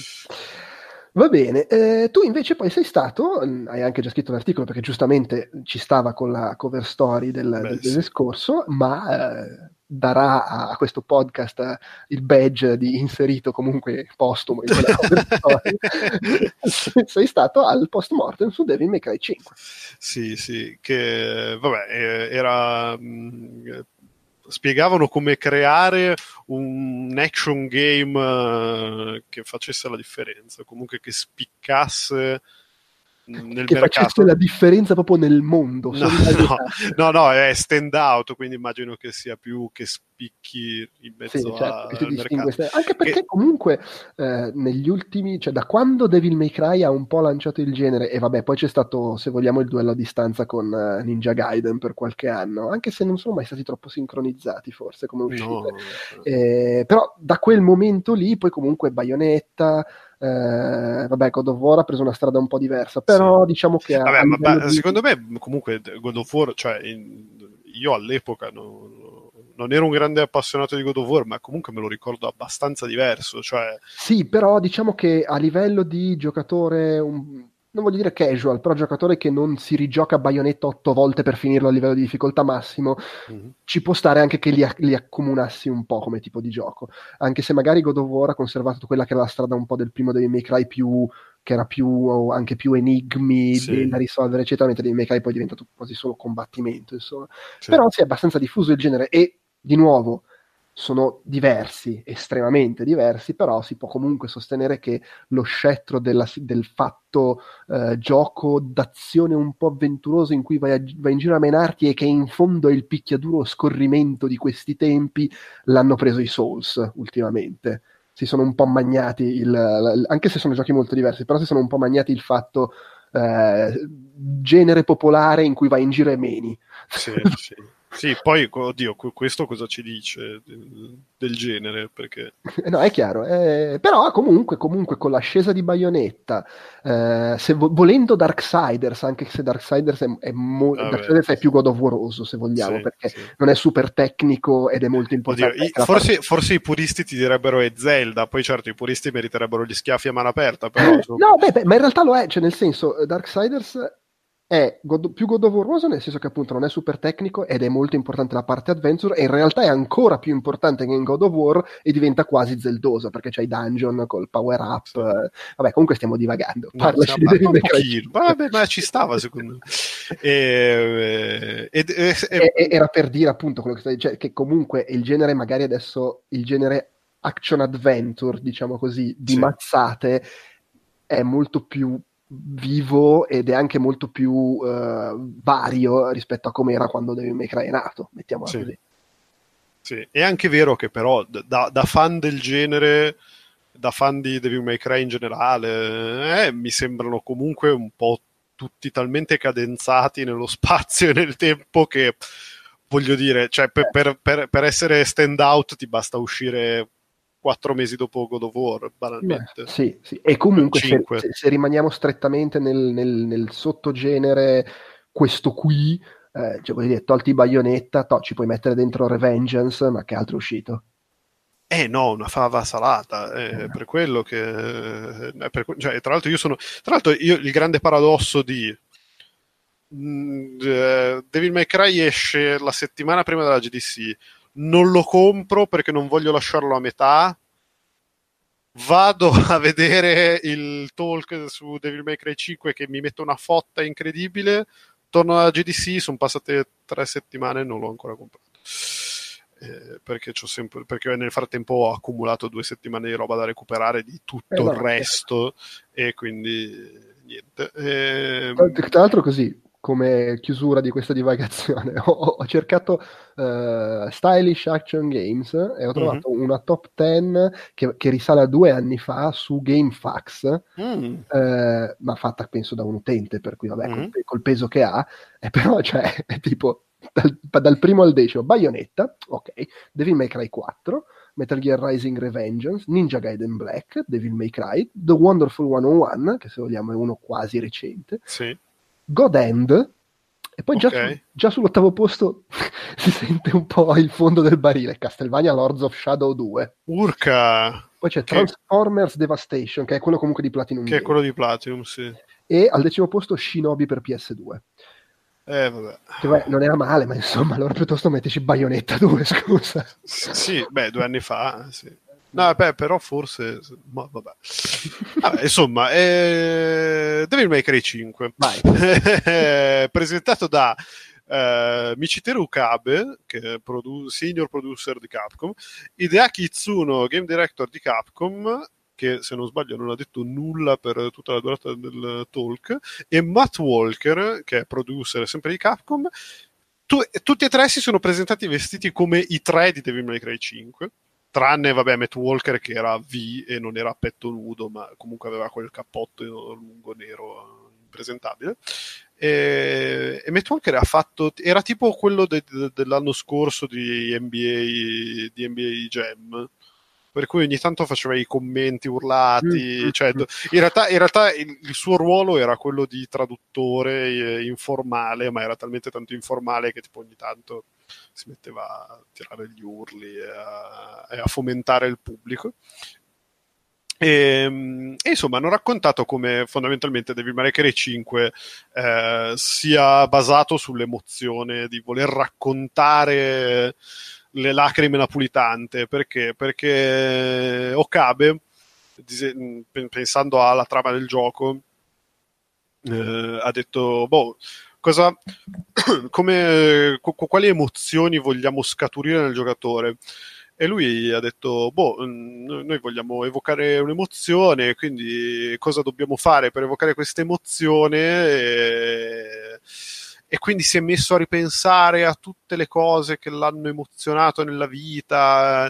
E, mm, e quindi da quando fa il game designer, lui fa tutto quello che può, fa, fa, fa il, va a farsi i pranzi fighi, va a buttarsi col parapendio, va a vedere tutte le robe al cinema, eh, fa, fa, di tutto perché vuole, vuole avere un bagaglio emozionale ricco e dice anche che lui si segna sempre le aspettative che ha verso la cosa che sta per andare a fare e poi le compara compara le aspettative con, con quello che ha esperito post esperienza.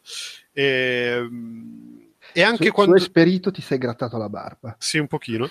E, e quando ci, anche quando ci rimane male è contento perché dice eh però almeno adesso so cioè adesso posso andare a vedere cosa è andato storto e cosa, mi, cosa, cosa avrei preferito fosse successo. E tra l'altro lì la, la, grande trollata di immaginate di comprare un gioco per 70 euro pensando che sia una figata e invece è una merda. Siete comunque avete comunque imparato un sacco quindi continuate a, a comprare giochi da 70 dollari.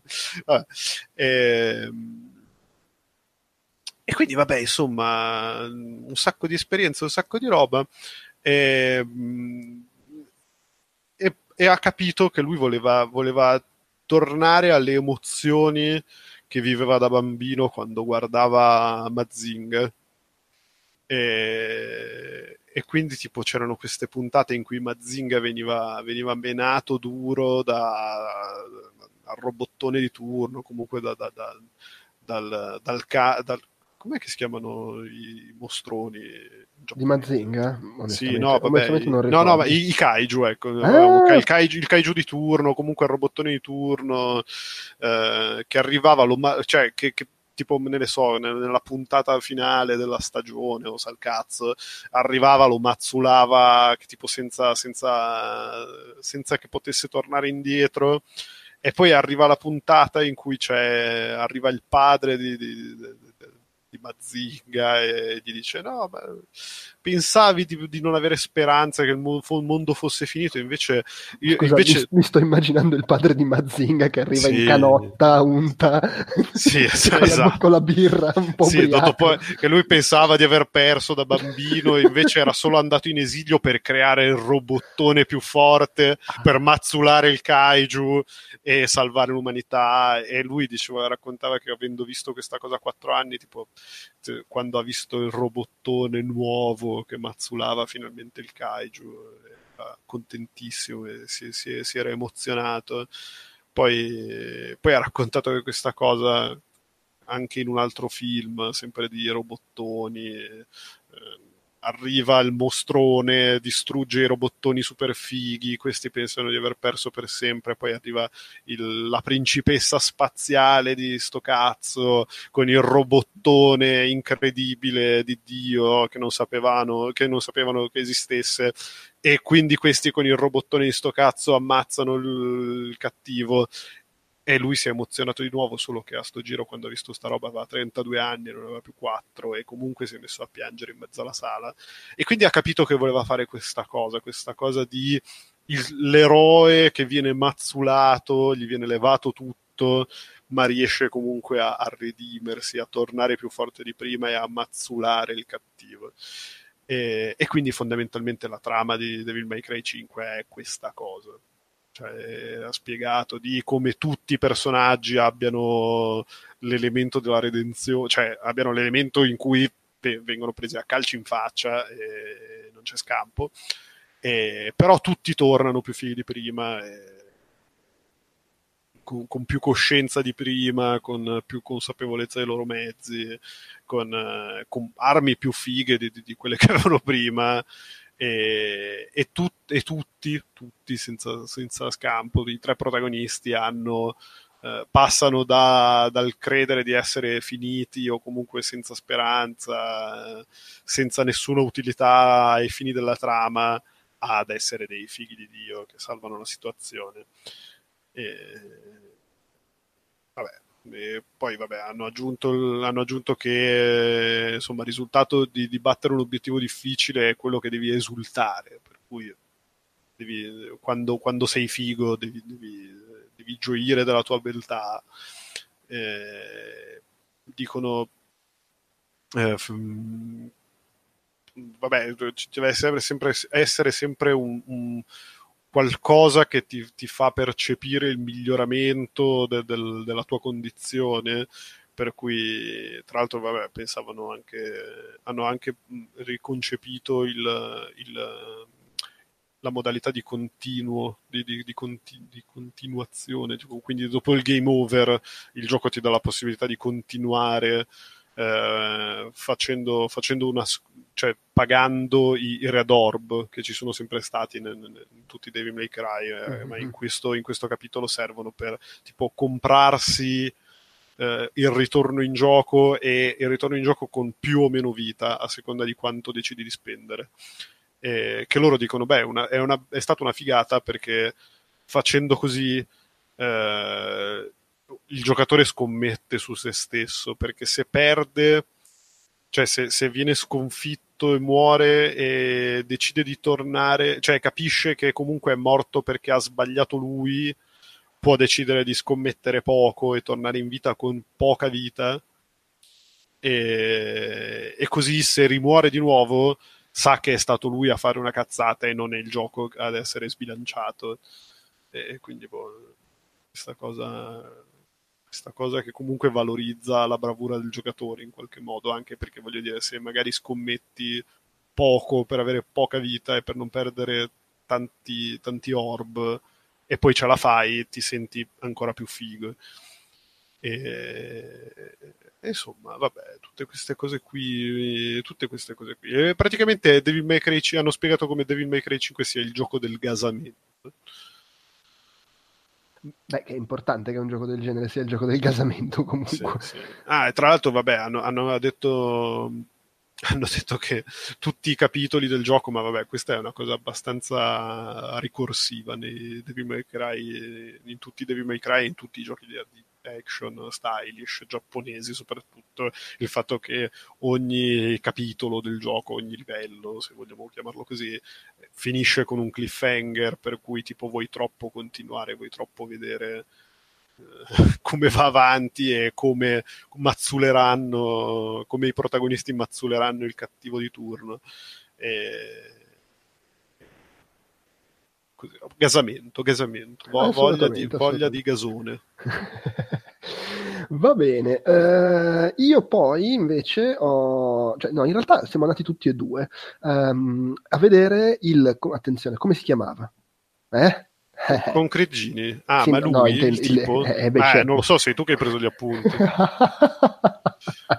allora, io, quando, io, quando, ho capito che era roba di musica ho detto, ah, ma è musica, non capisco un cazzo. E mi sono arreso brutalmente.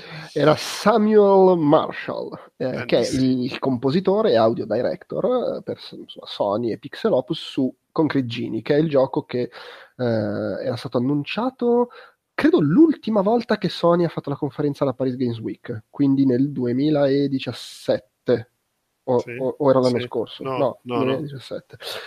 E, ehm, che è quel gioco in cui controlli questo ragazzino che va in giro e, con, e poi dipingi su, sui muri i, i graffiti e hai un certo grado di libertà nel decidere cosa, cosa, dipingere, non è che dipingi proprio con l'analogico, che fai il tratto, diciamo, però scegli cosa fare, come fare.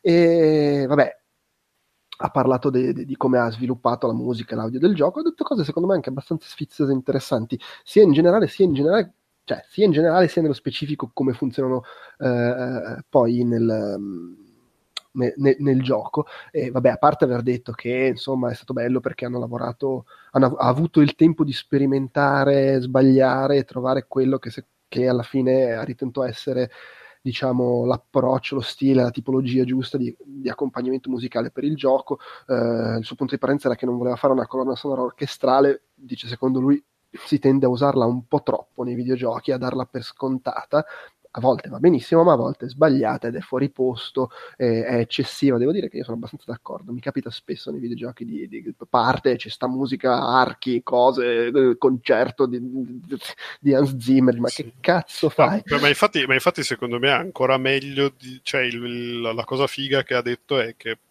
oltre al fatto che appunto è stato libero di sperimentare e che è stato coerente con la sua visione sin dall'inizio che era a me sta roba fa cacare e non la voglio fare. Che comunque buttala cioè eh... no no certo sì sì. Vabbè poi comunque c'era anche un discorso di eh, creare un accompagnamento musicale che avesse senso nel gioco e dice comunque Concrete Genie è un gioco in cui eh, c'è un, pers- un, protagonista che è un ragazzino, in, un gioco che vuole creare un certo tipo di connessione anche emotiva col personaggio e, e, richiede magari qualcosa di più intimo, il che non significa che non ci siano qua e là dei momenti di musica grandiosa, però non è Final Fantasy XVIII, eh, l'RPG enorme, super epico, è un ragazzino in una cittadina eh, eh, che, che appunto ha situazioni più intime oltre al fatto che non fare una colonna sonora super orchestrale costosa uno, non è, cost- è, meno costoso, due, Vabbè, sì. in quanto meno costoso ti rende più flessibile. Eh, dice, puoi fare sessioni piccole con uno strumentista solo, Uh, uh, gestirle, fare le registrazioni, cambiare le cose, mentre ovviamente una sessione orchestrale costa, richiede tempo, pianificazione, eccetera. Uh, ha detto che nella prima fase, diciamo, concettuale di, di, di, di, creazione ha scritto 40 minuti di musica di prova e è stata tutta rifiutata. Lui ha provato vari stili, niente, non ha bene un cazzo. E il producer gli ha chiesto dove sta la magia. Esatto. E lui ha detto: No, minchia, le stronzate retoriche no. Dice, però in realtà poi pensandoci ci aveva ragione, perché comunque è un gioco che parla qui di magia. c'è la magia. Esattamente, è, è, è, è, un gioco in cui devi dare questo senso di magia eh, e lui magari era partito provando in tutte le direzioni e non aveva trovato questa, questa chiave. Eh, allora ha deciso, alla fine è riuscito a identificare tre pilastri per la composizione musicale dei Concretini. Eh, uno è, siccome il gioco si incentra sull'infanzia, comunque quindi sulla giocosità, l'innocenza, la gioia della creatività, eccetera, ha voluto usare molto il flauto che spesso dà fastidio perché è un po' pacchiano se vogliamo, però in realtà eh, trova lui perlomeno che sia molto bello come rappresentazione appunto della giovinezza, ovviamente lo devi usare nella maniera giusta, è anche un po' una sfida se vuoi, usare uno strumento che viene considerato cheesy e cercare di farlo funzionare. Beh, eh, sì, è un, po', è un, po', festa delle medie, cioè, fine, fine, anno scolastico delle medie. Esatto, sì, è la pacchianata, ma voglio farla. È un po' tipo appunto quando i Marvel Studios hanno detto facciamo il film di Thor, ma sei sicuro? sì, sì, lo facciamo fare a Kenneth Brana, ma che cazzo stai dicendo? e invece alla fine ce l'hanno fatto. E il secondo pilastro era, si tratta comunque una storia di un bambino che viene bullizzato, che vive in una cittadina un po' del cazzo, eh, ma che alla fine riesce a farcela, tra virgolette, e anzi resuscita la città con la sua magia, i suoi graffiti, eccetera. E per questo ho usato il violoncello, che è uno strumento che dà il senso di maturità, di maturazione adulto e quindi per mostrare la crescita del personaggio. E, oltretutto dice il flauto e il violoncello assieme sono un po' accusati e quindi sembrava anche una cosa interessante da fare e poi appunto la magia, se no poi il producer gli rompeva i coglioni ancora. E dice come dare il senso di meraviglia della, della vernice magica, eh, evitando la banalità, la solita cosa, l'arpa, le cose da, da maghi fantasy e via dicendo. Ha provato col synth.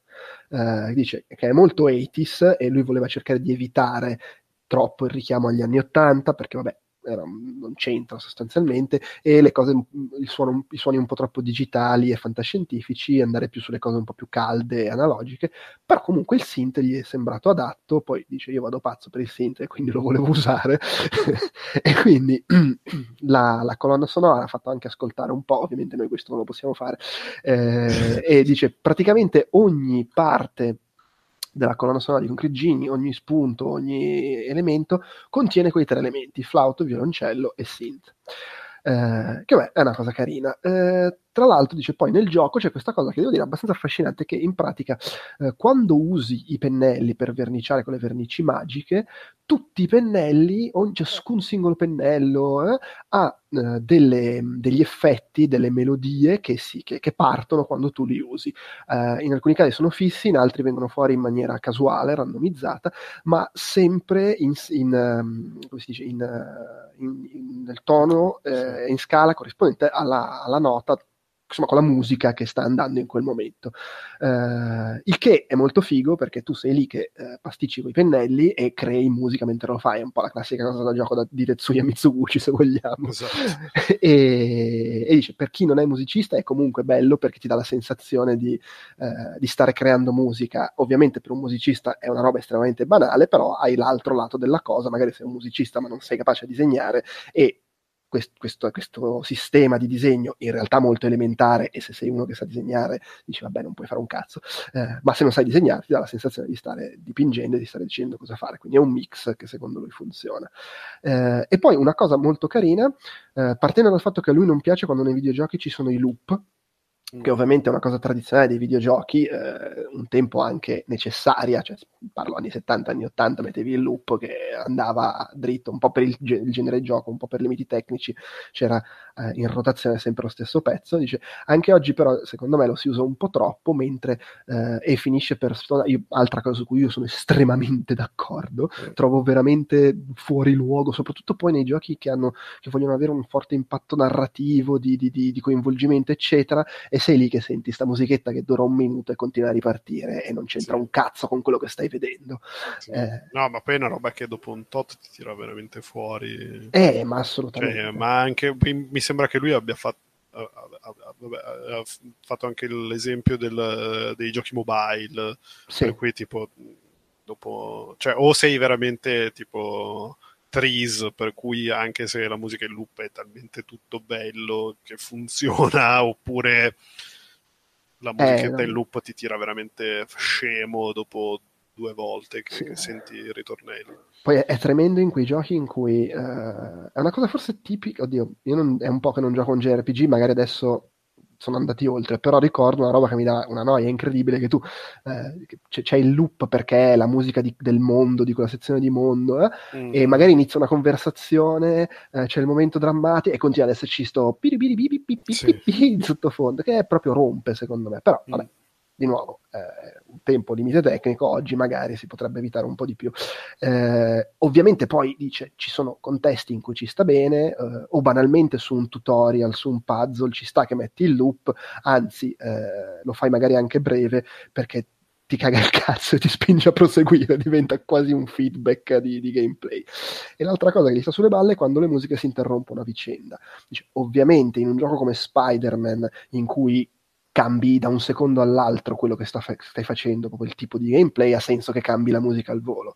Però in un gioco come Concrete Genie, in cui la musica è calma, solenne, tranquilla, la dissolvenza fra un pezzo e l'altro non funziona necessariamente, diventa un po' una merda la musica che si interrompe a vicenda e Clinch dice secondo me è preferibile avere invece una musica che viene introdotta in un momento specifico alla sua durata più o meno giusta finisce e poi se, quando finisce sti cazzi se stai per un po' senza musica va bene anche quello sì. non, bisogna avere paura di mettere del silenzio nei giochi sì. dice, parla proprio compositori pretendete il silenzio per dare che, che, che, crea anche spazio tramite cui dare impatto poi alla musica che metti eh, dice, ha fatto l'esempio di Bloodborne, uh, che uh, non c'è la musica per le fasi di esplorazione, mm. puoi ritrovarti a giocare senza musica per ore, poi arrivi il boss e parte la musica fichissima e ti gasi e ti, sì. romp- ti rompe il culo, però Che tra l'altro anche lì mi sembra che abbia detto, mi sembra che sia stato lui a dire comunque giocate, giocate ai boss senza musica perché è troppo più facile. sì, ha detto che se togli la musica sui boss sono più facili, è vero, è vero. E, che, beh, che poi comunque una, la, la cosa fantastica è che è la classica roba che quando la fanno viene lodata, però poi non la fa nessuno. È tipo, mi ricordo in Prince of Persia che c'era eh, nei momenti chiave, o anche nei, nei, primi Tomb Raider non c'era sempre la musica, scattava quando non so, arrivava il tirannosauro, sì. quando entravi cioè, vedevi il tempio enorme, c'era il pezzo di musichetta. Eh, so, queste cose molto belle. Ma aspetta, e... non, però non ho capito cosa intendi. No, nel senso, ci sono giochi che fanno questa cosa di lasciarti ah, de, nel silenzio, silenzio certo. e usare la musichetta nel momento Vabbè, chiaro. ma perché credo che la, cioè, la musica è, è esattamente l'esempio più pratico di è quella cosa di cui nessuno se ne accorge, cioè che se è fatta bene nessuno si accorge che è fatta bene, ma nel momento stesso in cui la sbagli è una merda.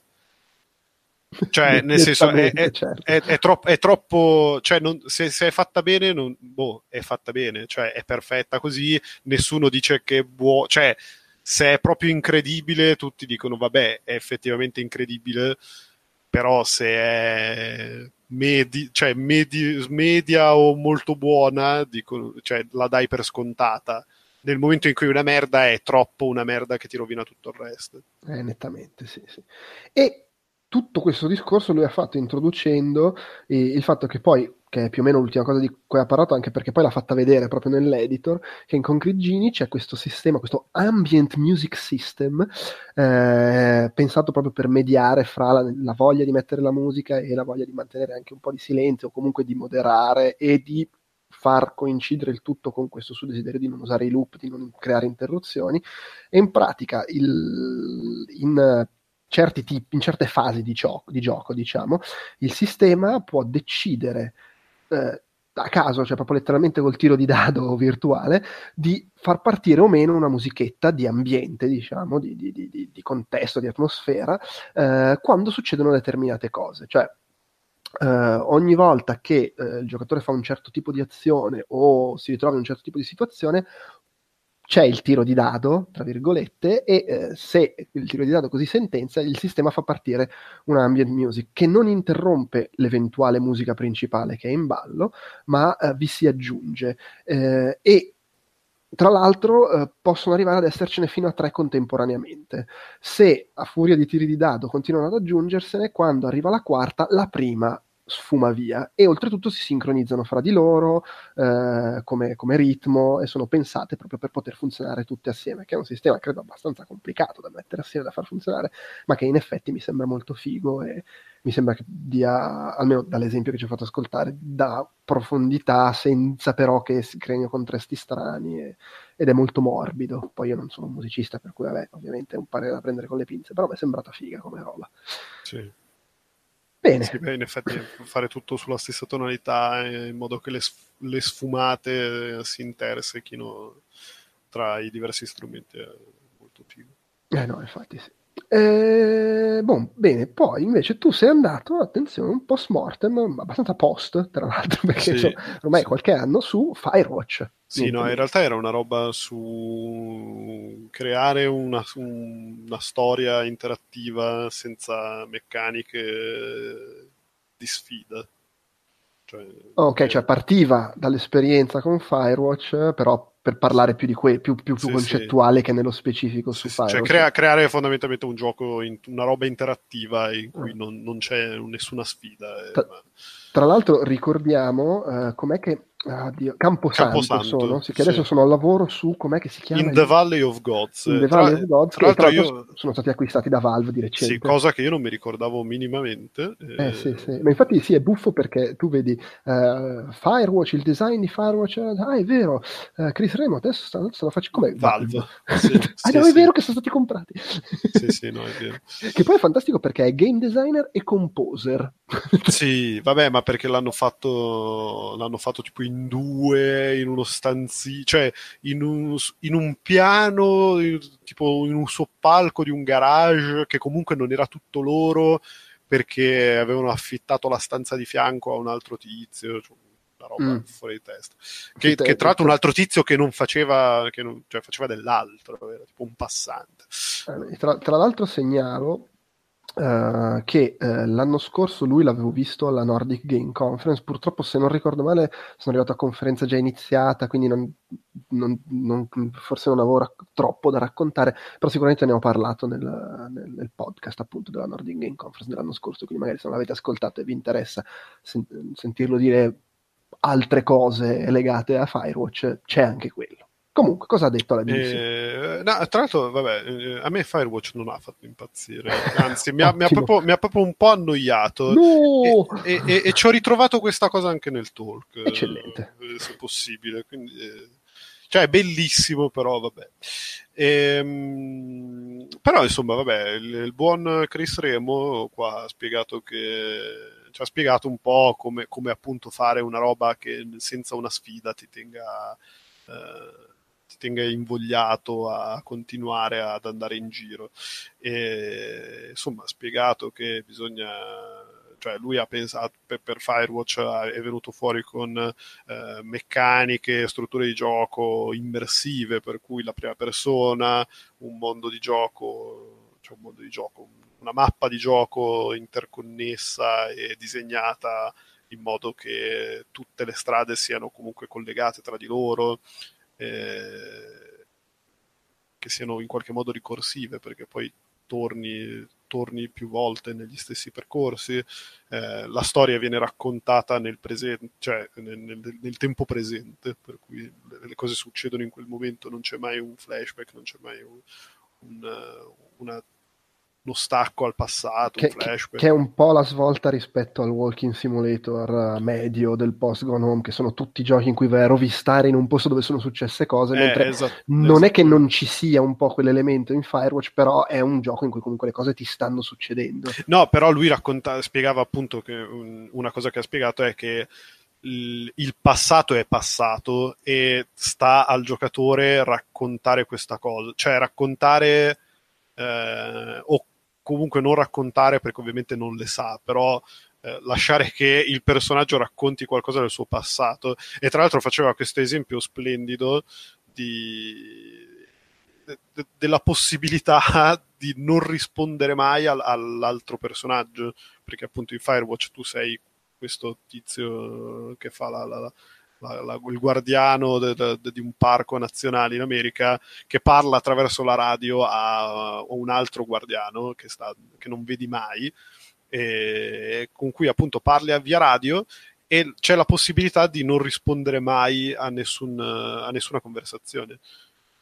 E, per cui tipo, puoi non scoprire delle cose, ah beh, certo, sì. eh, ma in generale puoi anche fare lo stronzo. Infatti, aveva fatto vedere, aveva fatto vedere un articolo in cui cioè lo screenshot di un articolo in cui il redattore non, ma- non rispondeva mai e tipo era il titolo dell'articolo era una roba tipo eh, ho giocato Firewatch come uno stronzo e mi sono sentito in colpa una roba del genere e, ehm, E insomma, vabbè, si è spiegato che la prima persona dà intimità, immersione fisica, solitudine, eh, poi vabbè, anche per questioni di budget e per valorizzare il lavoro artistico che hanno fatto pazzesco su, su, sul mondo di gioco. Eh, tra l'altro negli appunti ho scritto teri, teri rotiro per scrivere territorio, perché grandi appunti della GDC. Gra- grandi momenti di presa appunti. Esatto. E, ehm, la, la, cosa di, di, raccontare una storia al presente dà immersione eh, perché siamo noi a portarla avanti, cioè la, la storia succede come una, un'azione-reazione alla presenza di Henry, tra l'altro. Cioè, mi sono scritto sugli appunti una cosa utile una volta tanto.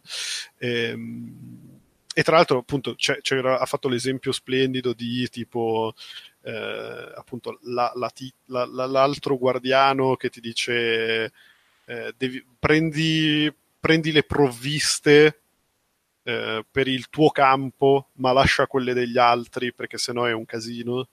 E tu puoi decidere di prenderle tutte cioè di prendere quelle, le tue e quelle degli altri. E, e tipo se, se le prendi tutte c'è un giorno del, c'è un giorno del gioco, perché poi uno dei, dei, dei, trucchi del gioco è che viene, la scansione degli eventi viene fatta gio- per, se, passando attraverso diversi giorni. Se tu prendi tutte le provviste, c'è un giorno apposta solo per farti, per farti vedere che vieni cazziato perché hai preso le provviste di tutti cosa che ovviamente non, ve- non vedi se, se, ah, se, vedi. Eh, se fai la brava persona. C'ha più deviazione di quanto uno si immagini quando ci gioca. Sì, sì, sì. E, infatti è stato molto divertente perché poi ha fatto vedere proprio il giorno in cui vieni cazziato, che poi è, è proprio solo quella sequenza, quindi in realtà non è questa grandissima conseguenza, però comunque ti fa capire che eh, loro hanno pensato a appunto azioni e reazioni a seconda di, di, quello che fai. Anche banalmente non rispondere alla radio è una scelta, è una presa di posizione. E... Poi appunto hanno creato un mondo di gioco mm, molto grande, cioè molto grande, interconnesso, in cui comunque rischiavi di far vedere al giocatore qualcosa che non avrebbe dovuto, far, che non avrebbe dovuto vedere eh, prima del tempo, che ne so, tipo metti che partivi, andavi, arrivavi alla grotta del finale del gioco, questa cosa non andava bene e quindi hanno pensato appunto alla scansione temporale per cui ci sono gli stacchi a nero nel senso che tu vai nel primo giorno, del giorno 1, giorno 2, giorno 3, poi passi tipo al giorno 6 eh, perché nel frattempo ti fanno vedere cose diverse, comunque tu hai delle, delle sorte di, di missioni che si sviluppano nell'arco di una giornata. E ti fa capire anche che ci sono dei giorni effettivamente vuoti, nel senso non è il gioco va avanti su un mese, sembra, un mese o due, eh, però ci sono appunto degli stacchi tipo dal giorno 3 al giorno 7, eh, dal giorno 7 al giorno 10, una cosa del genere non è un gioco in, permeato degli, degli stacchi di montaggio se vogliamo. Esatto esatto. E infatti poi vabbè poi spiegava anche che per, siccome un po' di gente si è lamentata, tra, tra, tra le grandi lamentele, oltre a perché non, non ci fate vedere eh, Henry che si incontra con la tizia, eh, c'era anche perché non mi fate andare in giro per il gioco. Poi una delle patch, eh, una de, de, delle espansioni, tra virgolette, è stata quella di eh, dare la, la modalità free roaming, per cui tu puoi effettivamente camminare dopo che finisci il gioco per tutta la mappa del gioco senza limitazioni senza stacchi di montaggio. E, ehm, e insomma, vabbè, poi eh, si è, si è, messo a parlare anche un po' a livello tecnico del motore che, sta, di, che sta, dietro al gioco, sull'interattività, eh, sul fatto di come fa lui a capire cosa hai detto a chi, eh, cosa hai fatto, cosa hai, cosa, hai, cosa ti stai portando dietro. Eh, in modo che il mondo di gioco re- reagisca coerentemente a quello che sai, quello che hai detto, quello che hai fatto, eccetera, eccetera. E un po' tostarella da spiegare, da ricordarsi e da prendere appunti. E Coraggio, non te ne faremo una colpa. Eh, no, infatti, eh, meno male, eh, però insomma, leggendo velocemente gli appunti mi sembra che eh, ho più o meno raccontato tutto, sì. sì. Bene, va bene. E chiudiamo diciamo, la sezione conferenze su giochi specifici, moderni perlomeno. Siamo andati insieme a vedere Sueri, eh, ah, sì. che parlava di The Missing, J.J. Macfield and the Island of Memories. Sì. E Knuckles, come direbbe Corriere. esatto. E, e, insomma, ha, chiacchierato, è il gioco di debutto dello studio White House. E ci ha tenuto a sottolineare che hai, attenzione, ai premi Navgtr, che onestamente sì. non, non Beh, sarà una Navigator. Uh, non, non, conoscevo, sono, è la National Academy of Video Game Trade Reviewers, sostanzialmente ah, okay. sono i, i, premi assegnati da, dalla stampa. Okay. Uh, da, vedo qua, da uh, oltre 600 professional members della gaming press. Okay. Quindi sono... manchiamo, cioè, manchiamo noi. esistono ma noi due 2000, dal 2001 in pratica sono i Golden Globe de, de, de, e ci ha tenuto lui a dire beh, insomma noi ne abbiamo vinti due eh, come Red Dead Redemption eh, eh, eh, eh esatto. certo poi God of War ne ha vinti 16 però vabbè ma e, e, insomma ha parlato di The, The Missing tra, tra l'altro diciamolo se non ci avete giocato, eh, ha fatto qualche spoiler durante il, il, suo talk, può essere, quindi che ne facciamo anche noi, onestamente non mi ricordo se c'erano cose significative da, da dire al riguardo. Nel caso, oh, guardate la scaletta e saltate avanti col minutaggio all'argomento successivo. Eh, comunque, vabbè, questo gioco puzzle game in cui ti, ti, ti automutili, mu, sì. ti automutili, si dice così? Sì un gioco di automutilazione comunque, sì. eh, a fine risoluzione puzzle, tipo ti dai fuoco per vederci al buio, ti tagli i pezzi del corpo per usarli, non so, al braccio per attivare una roba, cose del genere. Eh, e la cosa diventa poi il metaforone perché è una storia di una persona che deve ritrovare se stessa per rinascere. E quindi lui ha chiacchierato dell'idea di fondere il, il gameplay con il design del gioco eh, e anche con quello che vuole raccontare, basandosi su due tipi di dolore. Il dolore, quello proprio fisico, no? della mutilazione, ma anche il dolore mentale che deve affrontare la, la ragazza protagonista, eh, che all'inizio vedi solo un puzzle game con una bella gnocca, ma poi na, inizia tutto questo ciclo di sofferenza e rinascita e... Eh, ne viene fuori questa idea così che, che lui ha voluto eh, ha voluto sviluppare anche con la speranza di, di, di, arrivare a comunicare qualcosa a livello emotivo ai giocatori. E vabbè è un tipo di, di cosa che fatta in questo modo può avere solo tramite l'interazione. E ha detto che rispetto a come ha fatto altre volte non ha scritto storia in anticipo l'ha scritta mano a mano sviluppando le svolte narrative mano a mano con come sviluppava il gameplay. Eh, e invece le parti di racconto più, più, strane, più bizzarre, più elaborate le ha inserite magari come cutscene di, di abbellimento, diciamo.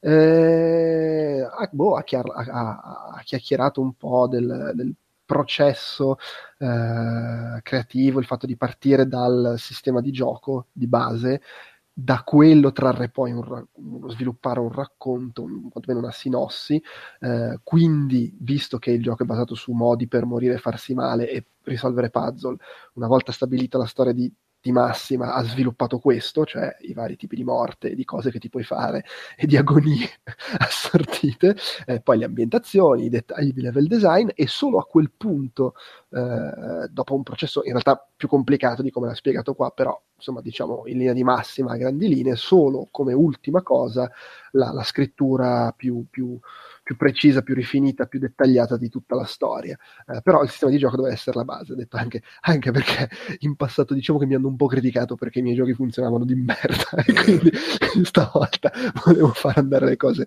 eh, un po' meglio. E ha detto che ha scelto di utilizzare una ragazza perché gli sembrava adatta al tipo di, di gioco che voleva fare. Cioè, fai uno sparatutto in cui vuoi dare il senso di onnipotenza, ti serve eh, Marcus Phoenix per capirci.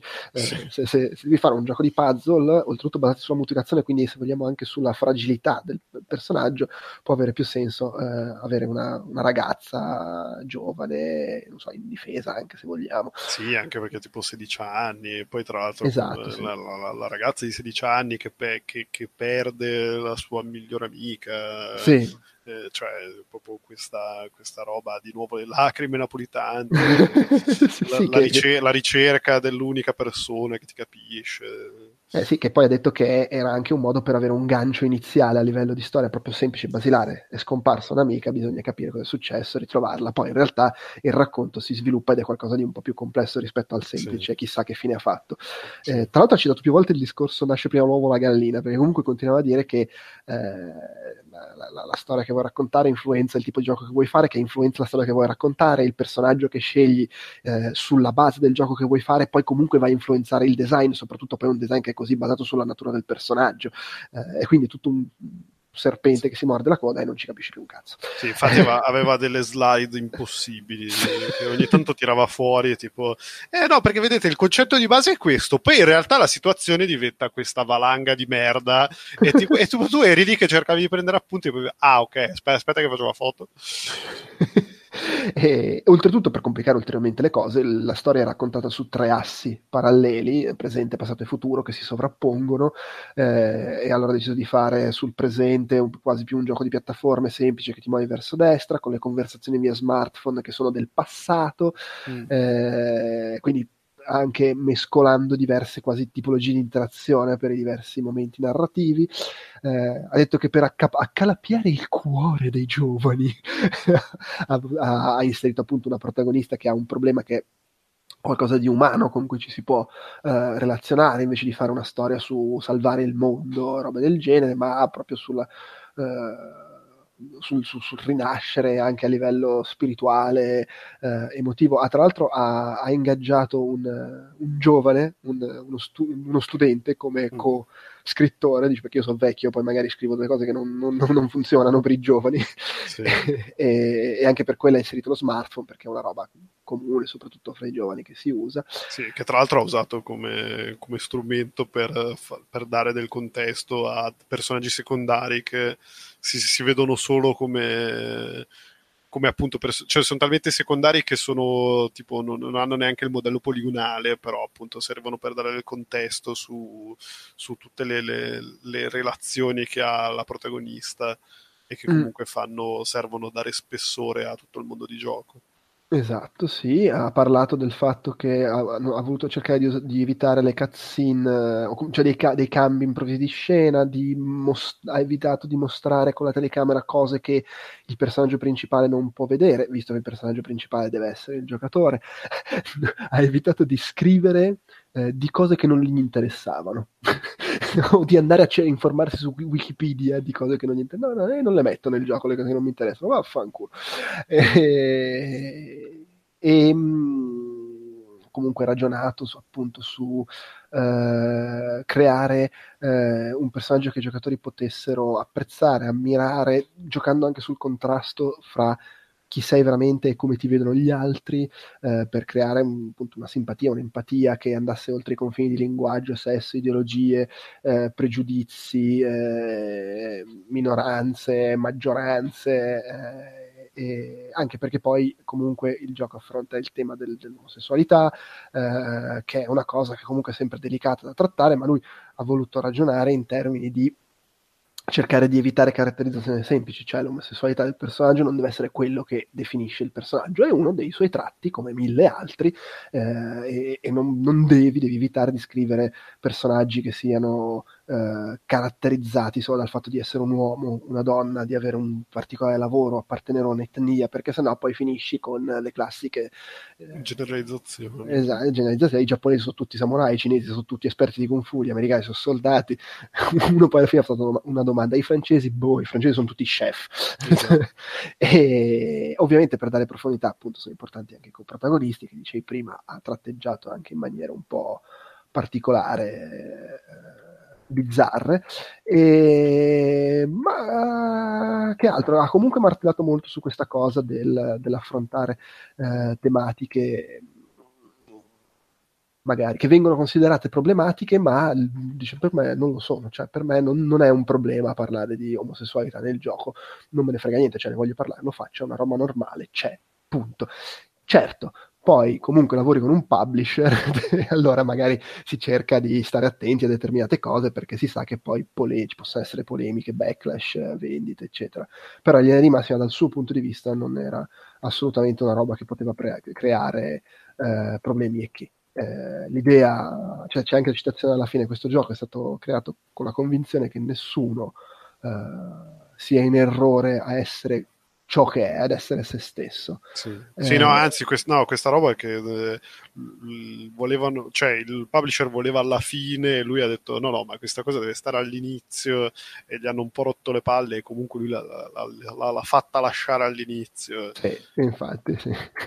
E, oltretutto questo messaggio che ha deciso di mettere all'inizio eh, all'inizio avevano pensato di mettere il classico messaggio questo gioco è stato sviluppato da gente di tutte le etnie, tutte le religioni, tutte eccetera. Dice, ma no, ma è, è, di cattivo gusto sembra quasi un volersi scusare. Allora ha preferito usare quella frase eh, che tra l'altro hanno dovuto mettere a fine sviluppo, stavano facendo il, il bug checking, eh, il programmatore del produzione appunto no, hai rotto i coglioni, non, non, possiamo stare a mettere anche sta roba, non me ne frega un cazzo, non può essere prigioniero del, dello schedule, devo fare sta cosa, ce la metto, basta e fine.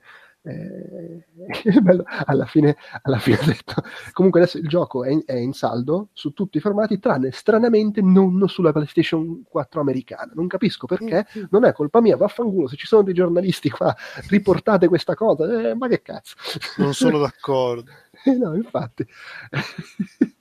Eh, però no, comunque bello, sicuramente mh, apprezzabili anche come, come intenzioni nel, nel, modo di lavorare, di, di scrivere, sviluppare, eccetera. Va bene, come ho detto nell'introduzione, che tu, eh, Stefano, non hai sentito perché la registro a parte. Ah, ecco, mi sembrava. Detto, ma aspetta, aspetta, ok, aspetta, aspetta, sì. Mm, no, no, non lo so, no, non trovo gli appunti. Qui interrompiamo eh, questa prima parte del podcast sulla GDC eh, che dia- vi diamo in pasto e prossimamente arriverà il, il, resto. Non so, vediamo un attimo quanto viene lungo, non so se faremo un solo, una, sola, un solo una seconda parte o addirittura una seconda e una terza parte. Decideremo, come dire, in corsa. Per oggi però è tutto. Poi avremo comunque l'aggregato mortale da 18-20 mila ore o... Uh, cioè intendi un file unico? Sì. No, no, quello no, quello no. Ah, caspita. e, e niente, quindi per oggi è tutto. Ciao. Ciao.